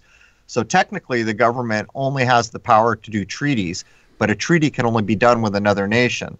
So things like the WHO or any of these places, UN, we could, but these are not nations. As a matter of fact, when you look at uh, the European Union, that's probably not even definable as a nation. Um, so somehow the Constitution will have to be officially buried at some point for this to I be they, safe. I think all they have to do is suspend it. I mean, from my perspective, the Constitution has been, but you know, it, it's it's an it's sort of an illusion. It's a promise that's never kept. Uh, so it gives everybody. It's sort of like to to my, I would say the analogy now is Q, right? It- but they faked it though. They did. They they faked like they were keeping it, even though we know they violated it openly since '33. Other people will make 1871 or something like that. it's 71 for sure. yeah, but the point is, is every president is still, for some reason, standing up to swear fealty to it, and so Well, there that that's a problem that doesn't go away with just. I mean, it still exists. Someone could leverage that out, so that's a that's a chink in the armor. I would, I would, I mean, again, I would postulate that it is certainly uh, a brilliant document that outlines what our, what our rights are. Uh, again, I, I see that they are not certainly following it, and, and uh, I don't, I don't know that there's a way, a magic word that's going to make them uh, back up and, and That- yeah, and- but come, come on, man. They, we both know there's no magic word, but there might be 300 million magic words. That's the point I would make. the, the point. that word is no. do right? If we could get the people to do it, and we're simply waking them up, that is the challenge, and I think that's what we're you know trying to do here. Um, I, I, see the time, and I want to just kind of point out that based on what Wayne said, I mean, we may not get to it in this in the terms of the document. Again, I would um, highly recommend that everybody who's listening tonight um, look for this document. You can find it all over the internet uh, and read it through very thoroughly. But uh, one of the things to, to be certain is again to go back to the idea that the economy, controlling the economy, controls the people and it controls their emotions and it controls what they do do. Um, but beyond that, um, this clearly states out that the flywheel for the economy is war. Uh, war has inherent waste, both in terms of financial, uh, emotional, and certainly human resources. It throws people into uh, cannon fodder. Uh, and when people, um, the, the, the, sons of mothers and fathers die, uh, it, it breaks them emotionally and it creates uh, confusion and chaos. but it also creates inherent waste and, and it um, derives the economy. This is the number one flywheel uh, throughout our nation's history, and, and, certainly in the United States, is that our entire entire economy uh, has relied uh, on war since 19 well since, since, the Second World War, certainly. Uh, whether or not we've been in official state of war, which hasn't happened since, uh, that is the flywheel. And it's yeah, but but again, what we're talking about here, Baldini, is pretend. It's the this this brings us back to when is lie not a lie. A lie is not a lie when it's acting well, that's not true, but that's what's accepted as true. That's what's passed around in that community is true, but on the face of it, it's provably not true. A lie is a lie, and a lie will always be a lie. And the things you're pointing out are things we fake like we're doing. Like we're fake like we're going to war without ever declaring people it. Still, people are still dying, right? I mean, that, that's to be. That's that. really not the point at the base of it, though, from my point of view, because if people got fed up enough there is in fact a foundation there that could be demanded back. But you make a very valid point. Ten of us screaming ain't gonna do it. A hundred thousand of us doing it probably won't do it. But if everyone got fed up, or most of everyone, they'd have a serious problem. Well, I'm with you all day long on you, that. You can't, yeah, you can't deny that Trump just swore fealty to the Constitution or anyone before him, which means they recognize it. It's a bit like putting a Bible in a courtroom, right? It's a bit like that. Well, I mean, here's again, here's where I'm coming from is that we it, there there is to a degree, uh, you know, I mean, if you want to base it on the limbic system, people perceive the world in the way that they already believe. They're predisposed, and in fact, they will change the incoming uh, data uh, to match what it is and comport with what it is they already believe. Uh, so they they will actually experience it differently. So those, for example, who believe that uh, they're on a spinning space rock, they can get in a plane and believe that they saw the curvature of the Earth right? So um, to a degree, uh, by it manifests itself at least in in their own reality. Uh, so uh, to to a degree. Again, that that's what I think we are up against right now is to get a number of people to wake up to where we can hit the tipping point where they say enough is enough, uh, and, and, this is uh, this latest situation right now. I, have tried to point out is it's kind of the uh, maybe the silver lining is again it gives people some opportunity to to back up and, and give a moment uh, to consider things. Because w- one of the things again uh, plainly pointed out in this document is that in order to create chaos they keep people so busy they don't have time to look. And in the awakening study that uh, i'm doing one of the key elements is that people have the time uh, to, to take a look at these things and to research them and consider them. Uh, and so with a number of people having to stop and pause again, it presents an opportunity. As bad as things are out there, uh, there is a possibility uh, that, that we could use it to our advantage. And so, um, again, I think that's what we're all trying to do here is to spread enough uh, truth uh, to get people to wake up so that there are enough people to say, no, we do not consent. You know, my, my main point, I guess, is if you're a werewolf, pretty sure you don't want any silver bullets in the room. If you're a vampire, you're not going to hang out around wooden stakes. And to me, that document is the silver bullet. It is the wooden stake, or it could be. Um, the likelihood of it being used, I'm with you. It's slim, so slim. But the point is, is if you're going to dot all these I's and cross all these T's and slash all these damn Q's for a couple hundred years setting this up, are you really going to leave a wooden stake and a silver bullet laying around? I, I, I would just su- suggest that it's an interesting thing to keep an eye on um, because from my point of view, there has to be some official move to do away with it once and for all. Hmm, perhaps uh, I, would. I, I, I would concur too. Yeah, I mean, I, I just think that if they say that it's suspended for um, reasons of national security, uh, again, unless we say no, they'll just do it. And I mean, they kind of have already uh, by creating these lockdowns, right? And and the latest I've seen, the news reports call uh, call the Constitution a culture, right? And That's like a good one. Yeah. yeah, right. Yeah. So. Uh, so when they're uh, changing the wording like that and then creating this new uh, interpretation of words as they do, uh, again, as again is pointed out uh, very clearly in this document over and over, is that they they must have consent. If we say no, uh, that's the end of the game. If we all stand up and say no, game over. Uh, but what everything that they do is to manufacture consent, and in that regard, um, they've done an excellent job. And of course, they're using everything from you know magic spells, as we've talked about, to to full spectrum programming, uh, to to subliminal programming, and every tool of the book, uh, power of suggestion, everything that they can uh, to to gain that consent. And for most people, and for many people, uh, it's broader than the the standard Pareto distribution. It, it is very effective because they're using all sorts of things, including peer pressure uh, and that sort of stuff. But again, the, the better job that we do at waking people up uh, and at least casting aspersions and doubt on the on the, official narrative, uh, the better chance we have of getting people to say no, I do not consent. Because when we say no, uh, game over. Well, here I'll tell you what, guys. I got to get up early to get 215 out the door. Uh, I'm gonna bow out. Wayne, Jason, Baldini, everyone in the chat, have a good night.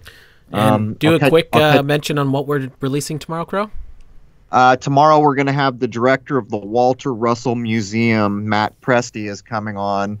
And if you've understood half of what's been laid down here today, you'll see why Walter Russell's work is so important.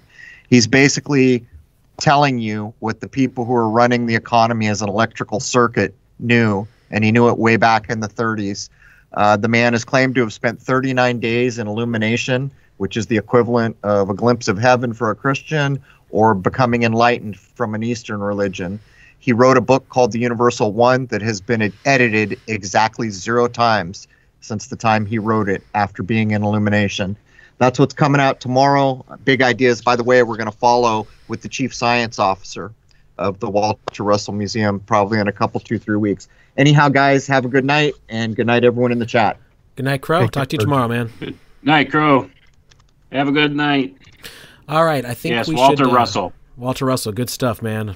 I'm, yes, I'm going to be working on that. good stuff. Not to be confused with, not to be confused with the uh, Dalt Wisney Corporation. So don't don't get those two confused.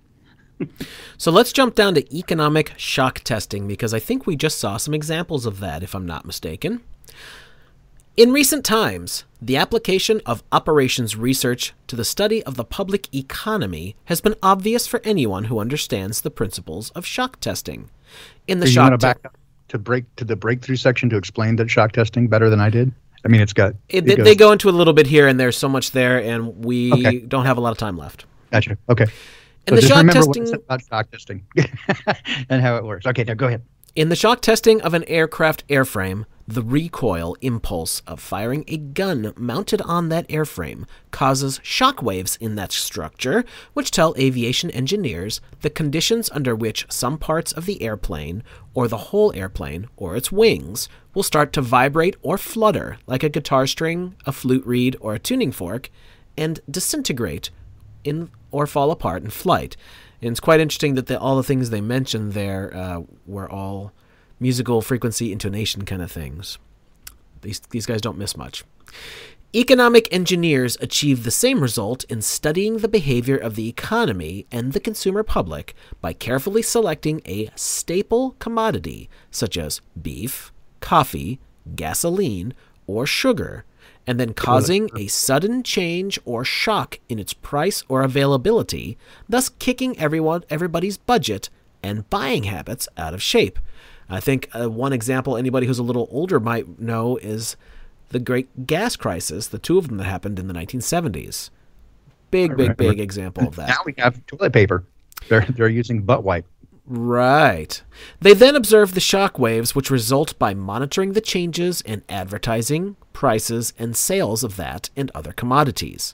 The objective of such studies is to acquire the know how to set the public economy into a predictable state of motion or change, even a controlled self destructive state of motion, which will convince the public that certain expert, quote unquote, people should take control of the money system and reestablish security rather than liberty and justice for all.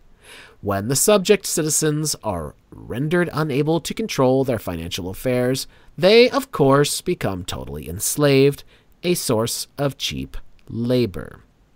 Not only the prices of commodities, but also the availability of labor can be used as the means of shock testing.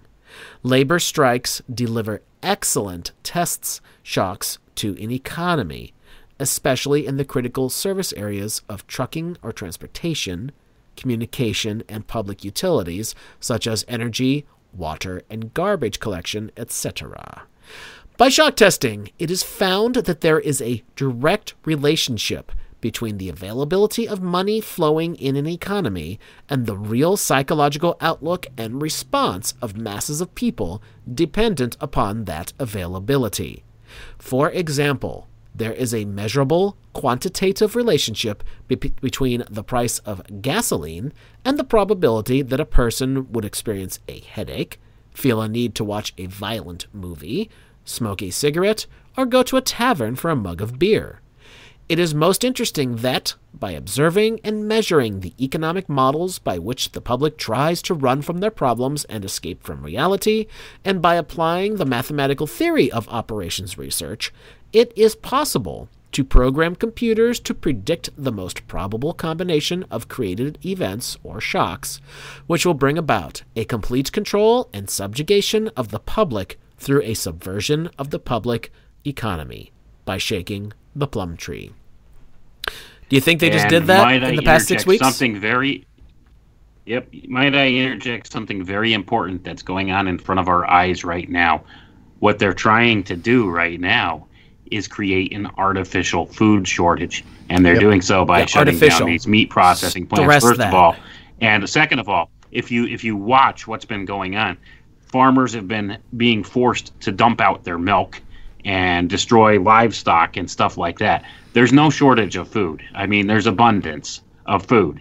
It's just they're being forced uh, by financial means Everything. Yep. to to yeah to to do this stuff. And they're blaming And it on a and you see them- transportation, right, as an artificial Right. means, uh, artificially. Um, it is again, uh, it's criminal uh, in, in every sense of the uh, of the imagination. It truly is. and uh, it truly I, is. I, would like to. And just- this is. Go ahead. Good. No, go ahead, Wayne, because I want to bounce from where um, where uh, Jason was reading to, to this other section here, um, w- which really uh, puts a, a fine point on it. So go ahead and, and uh, finish your thought. Okay. Uh, well, what I was saying is uh, they're they're trying to create this artificial food shortage because this is the shock test that they're going to use right now to try to bring everybody into compliance. So watch the next couple weeks are crucial as it comes to this because there's no shortage of food supply. Okay, there's no shortage of it. But what they're doing is they're creating an artificial scarcity of it by destroying excess product because there's an overabundance of it. So rather than actually producing it and sending it out to market and bringing the prices down, they're creating this artificial scarcity, which is so in key with what they need for the model that they're doing right now with this. So this is what they're doing. They're creating the artificial scarcity, and uh, they're also decimating this this labor force to uh, actually manufacture the goods and bring the goods to market as well to create this scarcity. And uh, this this will actually bring people to their knees. I mean, if you can't get food you're in big trouble. And we're we're basically a, a very, uh, uh, you know, we're as far as society goes. There's not many people that know how to grow their own food or anything anymore. We're not self sufficient in that way. So, if you're a consumer society, you're going to have a major problem when they do this. And this is this is like one of the ultimate shock tests that they're doing right now, and we're watching it in live time. So we need to speak up and. Uh, shut this thing down. I think it's actually a good thing. I know people are criticizing Trump for this, but he wants to keep these meat processing plants open through this. And uh, I, I mean, and there's a whole separate agenda that goes with this. And uh, you know, if Crow was still here, I wanted to discuss this with him, maybe at a future time. But I think this goes back once again to the whole push for the veganism thing. Uh, once again, uh, with everything going on with this meat processing thing, and the meat shortage that they're saying is coming because uh, I just happened to have the TV on earlier today, and there was a news story there talking about, oh, you know, expect, you know, maybe you're going to see uh, meat disappearing off the shelves in the store within the next week or so. Here's some vegetarian recipes where you could get your protein, and it had it was a whole segment where they went through and they were cooking beans and stuff and showing you, you know, this here's you can make this peanut butter sauce and this kind of thing, and that really hit me hard. I thought, okay, And- here it comes. This is this is the whole meat eater versus vegetarian thing again. Uh, this is once again drawing analogies to the Cain and Abel story and Well, this whole dichotomy between and that. In And, addition, you there know, it never ends. Yeah, in addition, they're uh, touting, and this is uh, exactly the time that they're doing it. They're touting the lab-grown meats, uh, and there were a few articles already coming out that some of the lab-grown meats that they're using now, and again, this is just um, they they take and clone cells and turn it into you know lab Franken meats, uh, but but some of them that they're using now uh, are actually uh, human tissue that that come from celebrities, so you can eat your favorite star. What? Uh, and so I saw that. Not that's kidding. that's Um, disturbing in and of a itself. Hank's burger. Ew. So here you get uh, Soylent Green, but you can eat Lady Gaga. Uh, so yeah, when they say "bite me," um, I guess they, they mean it. So so getting back to the idea of She was cloned that way. yeah, force, yeah, exactly, Force cannibalism. Uh, so um, I did want to get get this little section in here with the the shock test, uh, and, especially the way this wraps up. Now, consider again, keep in mind that this document came out in, in 1976, and um, they had to um, explain a few things here. But uh, the the shock application of shock testing in economics, and again, this is back to the document, uh, "Silent Weapons for Quiet Wars." Uh, to use this method of airframe shock testing in economic engineering, uh, the prices of commodities are shocked, and the the public consumer reaction is monitored. Again, that's what we're seeing right now. Uh, the resulting echoes of the economic shock are th- then interpreted theoretically by computers, and the psychoeconomic structure of the economy is thus discovered. It's by this process that the partial differential and difference price matrices are discovered that define the family household and make possible its evaluation as an economic industry or dissipative consumer structure.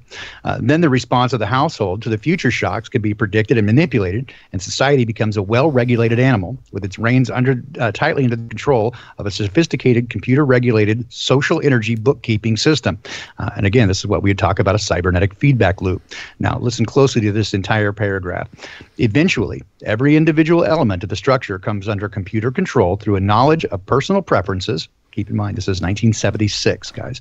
Such knowledge guaranteed by Computer Association of Consumer Preferences, Universal Product Code, and again, they have to explain it here UPC, zebra striped pricing codes on packages, with identified consumers, identified via association with the use of a credit card, and later a permanent tattooed body number invisible under normal ambient illumination. They're already talking about a tattoo uh, on your body, or now an RFID chip. 1976. Right. Well, there you go. Let's jump down to Introduction to Economic Amplifiers, because this is also very much seen today. Economic amplifiers are the active components of economic engineering.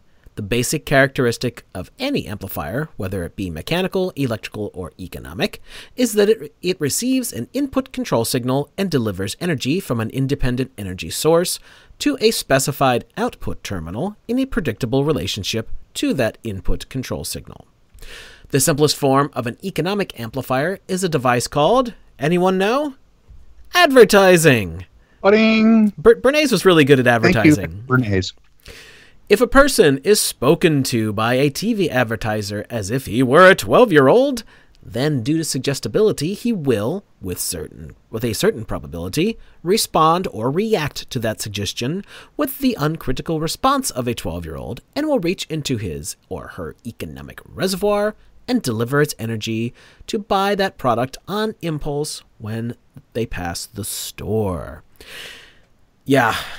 And just think about how much you're bombarded just looking at any freaking website these days. I've literally had to teach myself to tune it out. There's so much bullshit on it nowadays. There's more bullshit than article or whatever it is you happen to be looking at. So, an economic amplifier. Fertilizer. I'm sorry? Fertilizer. Fertilizer. Yeah. An economic amplifier may have several inputs and output. Its response might be instantaneous or delayed. Its circuit symbol might be a rotary switch if its options are exclusive, qualitative, go or no go, or it might have its parametric input output relationships specified by a matrix with internal energy sources represented. Whatever its form might be, its purpose is to govern the flow of energy from a source to an output sink in direct relationship to an input control signal. For this reason, it is called an active circuit element or component. Electronic amplifiers fall into classes called strategies, and in comparison with electronic amplifiers, the specific internal functions of an economic amplifier are called logistical instead of electrical. Therefore, economic amplifiers not only deliver power power gain, but also in effect are used to cause changes in the economic circuitry. All right. If you guys want to discuss that for a moment, there was we're running out of time. There's something I really want to get to in this document. I'm gonna get The list of here. inputs. I'm sorry. The list of inputs. Well, you can you can go through that if you would like. There's a section towards the end I want to really get to before we go over time here. Yeah, I'd like to blow through that list of inputs really quickly, just so Go you ahead. can, you can understand and put this into context. Um, so again, what they're talking about um, in the previous um, couple of paragraphs, they're talking about uh, economic amplifiers uh, drive power gain, and so uh, you need to amplify the signal. And so part of that is determined by the available input signals and the desired output. But the short list of inputs, and this is again, keep in mind the context of when this was done. Uh, again, apparently written in 1976. The 79, I think it is actually. I'm sorry, 79. Yeah. The questions to be answered um, uh, what, where, uh, why, when, how, and who. That's pretty basic. General sources of information telephone taps, analysis of garbage, surveillance, behavior of children in school, the standard of living by food, shelter, clothing, transportation, their social contacts, including telephone, itemized record of calls, family, marriage certificates, birth certificates, and so forth, friends and associations, membership in organizations, and your political affiliation.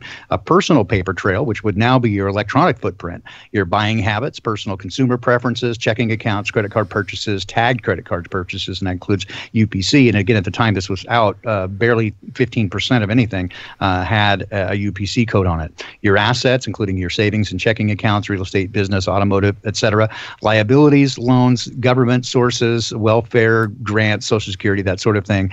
Um, principal deploy, citizen will almost always make a collection of information easy if they operate on the free sandwich principle. Uh, eat now, pay later. And again, uh, this is in part why you've been asked to sign up for um, Shoppers Club at a grocery store, right? You get a discount if you sign up for their their club, and some of the sometimes it's fifty percent. I mean, it, you almost can't shop without joining these things. But again, what this does is it gives them access to all of your purchasing habits, and and by again, uh, it requires your uh, commitment and your acceptance of it, right? You you, you consent. And so they must rule by consent. Uh, but again, they take these habit patterns and now they go into programming. So strengths and weaknesses like activities, sports, hobbies, psychiatric records, um, whether you're susceptible to hypnosis. Again, they specifically outline this. Your methods of coping, of adaptive, adaptability, behavior, consumption of alcohol, drugs, entertainment, religious factors, um, payment modus operandi. Do you pay on time? What are your energy purchases, water purchases? Again, these are all the input variables that they're looking for. Uh, and, and again, this was back then. Th- This is well before they had all the input data that they have now. And uh, they, they were able to create uh, really solid models just with paper trails. And now it's all electronic. So just keep in mind um, this specifically outlines uh, their entire plan. It's it's a it's an overview, uh, but with some actually nuts and bolts. So again, this is called Silent Weapons for Quiet Wars. Uh, highly recommended reading. Go ahead, Jason. I want to get down to uh, page 35 if anybody's following along here. But all right, so the personal paper trail that you just mentioned, just all of these things that are listed in this document. I'm not going to go reading through all this stuff, but if you get this thing and it's a free PDF, you can find it easily enough. Uh, Rose has uh, linked to it a bunch of times in the chat room. You'll see that they they just make little files about everybody and they know what's going on. But let me jump down to page 35 here. It's called the Table of Strategies. And on the left hand side, it says do this. And on the right side, it says to get this. This is about as simplistic as you can Yeah. get for these controllers. well. yeah, it's, it's like okay, do this. Here you go. Okay, so here is their their little their little list. Keep the public in. You do this. You keep the public ignorant. To get this, less public organization. So, I'm not going to break it down for you, but I think you can easily apply that to the current situation. Next, maintain access to control, prices, and points for feedback, required reaction to outputs, and sales. Next, create preoccupation. This lowers defenses. Attack the family unit young. Control of the education. Give less cash and more data, credit cards, and doles. This leads to more self indulgence. And, well, that's something they went into in great detail here that, that we, we kind of glossed over, but they really made a big deal about how credit and, and loans and all that kind of thing led to massive self indulgence, especially at, at what they're calling the lowest class of people. Next, And also less self control, right? That, that you don't have the self control. Right, and they're saying you're oh, no better than animals Buy, and- I'll pay later. Yeah. if we throw this at you, you'll take it and run with it and do exactly what you want. But then we've got you in debt slavery. So, and that's that's the basic premise here. Attack the privacy of the church. Destroy faith in this sort of government. Social conformity leads to computer programming simplicity. I think that's what we've been seeing playing out here. Yeah, they're wearing a mask. They're conforming. They got it. They're, they're complying. Minimize the tax protest. Maximize economic data. Minimum enforcement problems. Hmm. Stabilize the consent. Simplicity coefficients. Tighten control of variables. Simpler computer input data. Greater predictability. Establish boundary conditions. Problem simplicity solutions of differential and difference equations. Proper timing. Less data shift and blurring. Maximize control. Minim- minimum resistance to that control. And collapse of currency. Destroy the faith of the American people in each other. So, what does this lead up to? Diversion, the primary strategy. Do you guys have anything you want to break down on what we just did, though? I think this is. Uh, I think that's self-explanatory, and this is the, this is the big one. Diversion is the primary strategy. Right. Keep you so busy, so distracted, uh, so uh, focused on stupid things. Uh, Tiger King, um, you, you know, um, that that sort of stuff, right? So Watch ta- the man with the about- mullet. Exactly. Uh, t- talking about nonsense. Uh, so whether it's Game of Thrones or uh, whether it's Tiger King or whatever, uh, or politics, right? Just WWE wrestling with a different kind of suit. Uh, that's how they get you. you. You don't have any time to think about it. So, diversion, the primary strategy. Let's get through this before we call it a night. Experience has prevent that the simplest method of securing a silent weapon and gaining control of the public is to keep the public undisciplined and ignorant of the basic system principles on the one hand, while keeping them confused, disorganized, and distracted with matters of no real importance on the other hand. Hey, did you see the game last night? Sports ball! But that's sports ball. Yeah, exactly. Hooray! Sports ball! And this Yeah, is called Tom- cybernetics, folks. The name of this science is called cybernetics. Tom Brady went to, to Tampa Bay, man. This is exciting. So, this is achieved by disengaging their minds, sabotaging their mental activities, providing a low quality program of public education in mathematics, logic, systems design, and economics, and discouraging technical creativity. Or even understanding. Yeah, well. Engaging their emotions, increasing their self indulgence and their indulgence in emotional and physic- physical activities by unrelenting emotional affrontations and attacks, mental and emotional rape, by way of constant barrage of sex, violence, and wars in the media, especially television and the newspapers. Today, of course, we would add in the internet. Giving them, and social media specifically, giving them what they desire in excess, junk food for thought, and depriving them of what they really need. Oh, in this last one, this is great. rewriting history and No. law and subjecting the public to the deviant creation, thus being able to shift their thinking from personal needs to highly fabricated outside priorities. These preclude their interest in and discovery of the silent weapons of social automation technology. The general rule is that there is a profit in confusion. The more confusion, the more profit. Therefore, the best approach is to create problems and then offer solutions. Does that sound familiar to anyone? Yes, and don't forget, uh, please, please do include the diversion summary. Yep, we're, uh, we're going to get there in a moment. close, because this is so important, just so important. Yep. Oh, Wendell Strong, thanks for the super chat. Do you think Venus is self illuminating? I am probably not the best person to answer that, but I will certainly ask Crow for you. Do either of you gentlemen want to make a comment on that? I'm going to say they're all luminaries, so to some degree, yes. Right. Wayne, anything you want to add there? Uh, the simple answer is I don't know. so That's you know, it, it's it's one of those things. It's very subjective.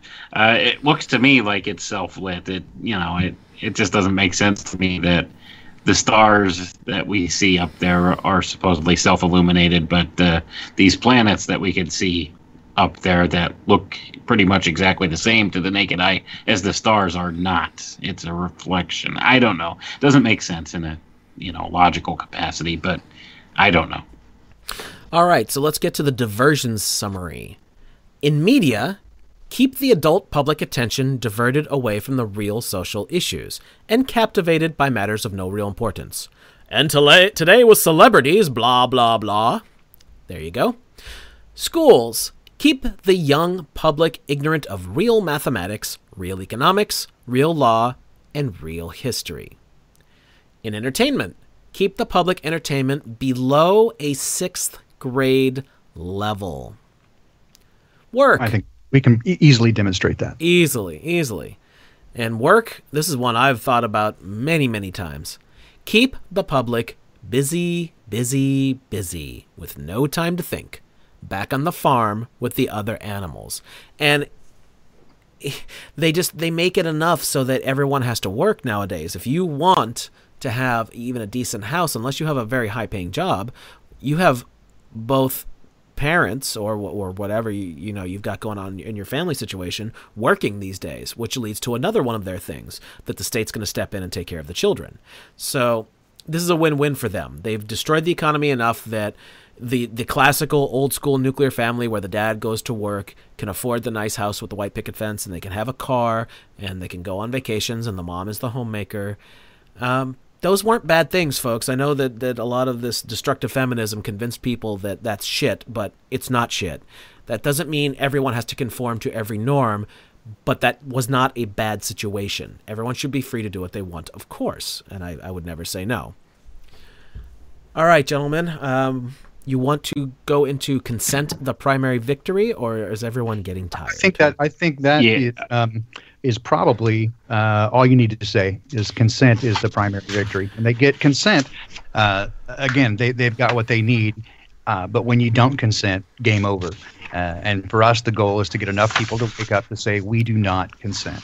Well, let's read this first paragraph and we can call it there. So, for consent, the primary victory, a silent weapon system operates upon data obtained from a docile public by legal but not always lawful force.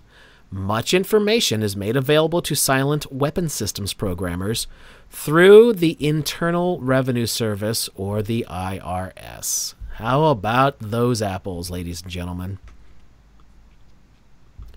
Well, there you go. All right. Uh. So if you haven't if you haven't read this document for yourself, uh, we skipped over uh, quite a bit of it, uh, but it, it outlines uh, very clearly what their goals are. And again, this goes back uh, many decades now, uh, and uh, clearly states that this is actually the 25th anniversary uh, of their original uh, of their original ideas. Uh, so they had much time to, to create a number of victories.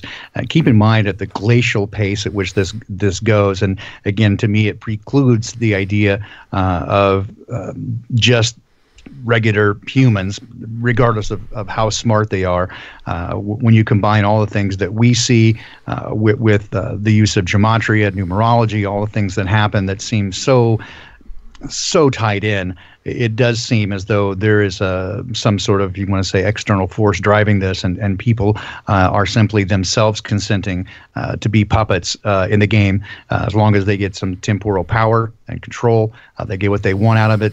Uh, that seems to me to be the case here. But um, again, I'm, I'm, with Wayne with most of it going, I don't really know for sure. Th- these are just um, hypotheticals that seem, with a preponderance of evidence, to seem the most likely scenario from my perspective.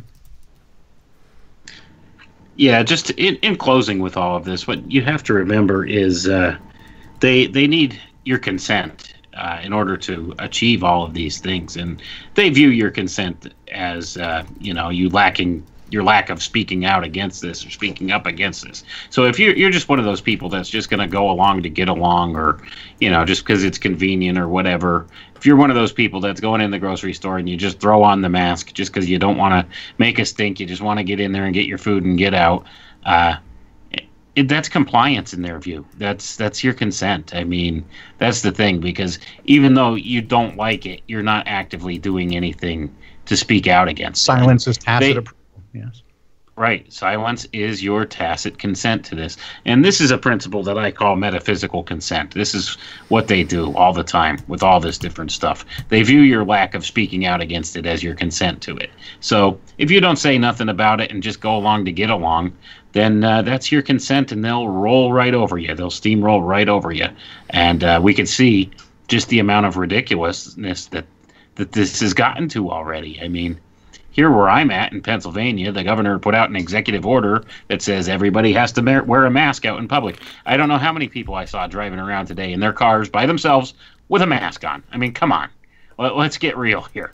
Uh, that's just the height of just stupid compliance. I got to say it. It's stupid compliance. Why are you in a car by yourself, nobody else with you, and you're wearing a mask? It, it's psychological. You're, you're telling telegraphing it really is you're you're a good sheeple citizen. Right, and then you start to factor in things that are coming in the near future here, like a social credit score, and uh, you know this this is something that's that's going to be just a dystopian kind of place I don't want to be in. So I'm gonna speak out against it and be loud and vociferous about it. And I don't care if you know people want to think I'm I'm an evil person for that. Let them think that. I don't care. Somebody's got to speak up and say something because this is just not not going to fly. This is not the future I want for my children. I don't want to have to have them, you know, afraid to leave the house that they, you know they're not going to be able to go anywhere without their their travel papers or you know putting on their mask or this kind of thing. And like we've said earlier, this stuff's not going away, folks. They rolled it out. People have largely complied with it all because of an invisible threat that may or may not exist. It's the whole foundation of this whole thing is fraudulent. It's fraudulent. Let, us face it. They they never, first of all, proved properly uh, through uh, the the science, the scientific method that they love so much. They never truly proved that, first of all, that this virus even first of all, exists in the way they explain that it does, and second of all, that it's the thing that's making people sick. They've never established that scientifically. It's all based on fraud. It's a lie. Uh, there's a great article out today by uh, what what is that gentleman's name? I could picture it, Jon Rappoport. Mm-hmm. He just put out this great article today that just very succinctly and quickly explains why it's fraud and it's perfect. And and our friend Dr. Andrew Kaufman has been speaking about this too, and he's you know really put out a great argument about this. So even if you accept this whole viral theory, it hasn't been proven. It, it has not been proven by the very standards that they put in place and supposedly tested it for. It has not been proven. So this is not science. This is this is scientism this is on the face of it scientism, and this whole thing is is based on fraud when and it comes down to it. I just can't. I cannot be silent about this anymore. It's all based on fraud. People are running around scared, wearing a face mask and everything. Oh, do we lose Wayne? Baldini? Well, I, yeah, I, I'm still here, but uh, and more moreover, while we wait, wait for Wayne to to rejoin, uh, there. Um, uh, you know, they, they censor any dissenting narrative. So Dr. Kaufman, uh, a couple of epidemiologists from uh, from Kern County who, who were uh, saying some things. So, so when they began to openly censor uh, any dissenting views, uh, again, keep in mind that uh, truth fears uh, no, no, scrutiny or, or discovery. Uh, in fact, it it rather enjoys being out in the light. Can so, you hear me? Oh, we hear you now. Yeah. yeah, you got cut off like in mid sentence there, dude. Wow. That that was creepy. Like I, I, just totally got cut off for no apparent reason whatsoever. Well, I dropped you to, to reconnect to see if that was the problem. Yeah, I don't know what had happened there. That's weird. My connection on my end seems fine. I don't know. Yeah, well, big surprise there, was that, dude. Was that new update from from Bill Gates you got? Right I've got a new update for everybody. Just roll up your sleeves. Yeah, it might be. Might just be that. I don't know. All right. Anybody want to give some uh, final thoughts here before we sign off for the night? Wayne, you go. Uh, just don't be afraid, folks. I mean, by and large, there's nothing out there to really be afraid of. In you know, to the extent that they they want you to be afraid of, and and second of all, let's not be compliant to tyranny. Uh, let's learn our, our lesson from what little of the historical record we could look back at and accurately be able to assess. It's a road we don't want to go down. I, I don't want to live under authoritarianism it's just not the place for me. So I, I, mean, you know, I'm sure I speak for everybody. Nobody wants to live under that kind of uh, fear or threat. You know what I mean? It's it's not it's not a future that we want for our children. It's not a future we want for our country, and we need to just speak up and just not tolerate the nonsense anymore because most of it's nonsense when it comes down to it. And they're they're just you know giving us all these ridiculous demands, and everybody's just kowtowing to it, and it's not going away. That's the problem. Like these, this whole thing, out in public wearing masks, all of these different measures that they've put in place, it's not going away, and they keep egging you on. Oh, well, we'll see. We'll give it two weeks, and then we'll start easing back restrictions, and then those two weeks come up. Oh, it's going to be another two weeks, and they keep going and going and going, and, and it's it's it's not going away because they're handling this situation completely wrong, even if you agree with the mainstream narrative of it. But the point being is we, we need to speak up and say, no, take away your consent from their system, and their system crumbles. Yeah, they, they are clearly telling you that uh, this is the new normal. As Wayne says, it's not going away. They're, they're telling you this is the new normal. They, they're trying to uh, open that uh, Overton window yet again, even wider. Uh, from my perspective, I, I would say uh, uh, as I've said before, for everyone, I would strongly encourage everyone to determine for themselves where that place is, what the threshold is, where they're going to say no, and, and come to that place in their mind now. So when they get there, they don't have to think about it, that they know where that place is, that they do not consent. Uh, and, and I would also strongly encourage, that, uh, as I see more and more people, uh, one of the things in the um, the, the, the cybernetic feedback loop and, and what we see being driven in the media is a continued uh, amplification of emotion and polarization between sides. Uh, and I would strongly encourage. Uh, earlier, the question was asked if you ever got into a physical conflict, and we all said no, of course not. But but there have been words, and usually this is started by the other side. Um, but but I would strongly encourage to keep in mind that those uh, the, those who are still asleep, uh, although they may be uh, your outspoken enemy at this point, that that is their view, uh, and we are not enemies of, of, them. They they are deceived, and even repeating a lie for most people, they they believe they're sincere, but sincerely mistaken, most of them. Uh, so keep in mind uh, that harshing them or, or calling them names, I mean, we do sometimes use the term normie, or I sometimes will say, you know, the wool wearing folks, or they wear, wear the wool pantsuit, um, but that's an identifier. Um, there, there is, uh, I think, you know, a certain level of epithet there that we, we kind of uh, a little bit mock them as we talk to each other, but especially as you talk to them, uh, I think that the best course of action is to show them compassion uh, and, and be kind to, to one another. Uh, it, does, from my perspective, uh, responding and acting from a place of love breaks their system.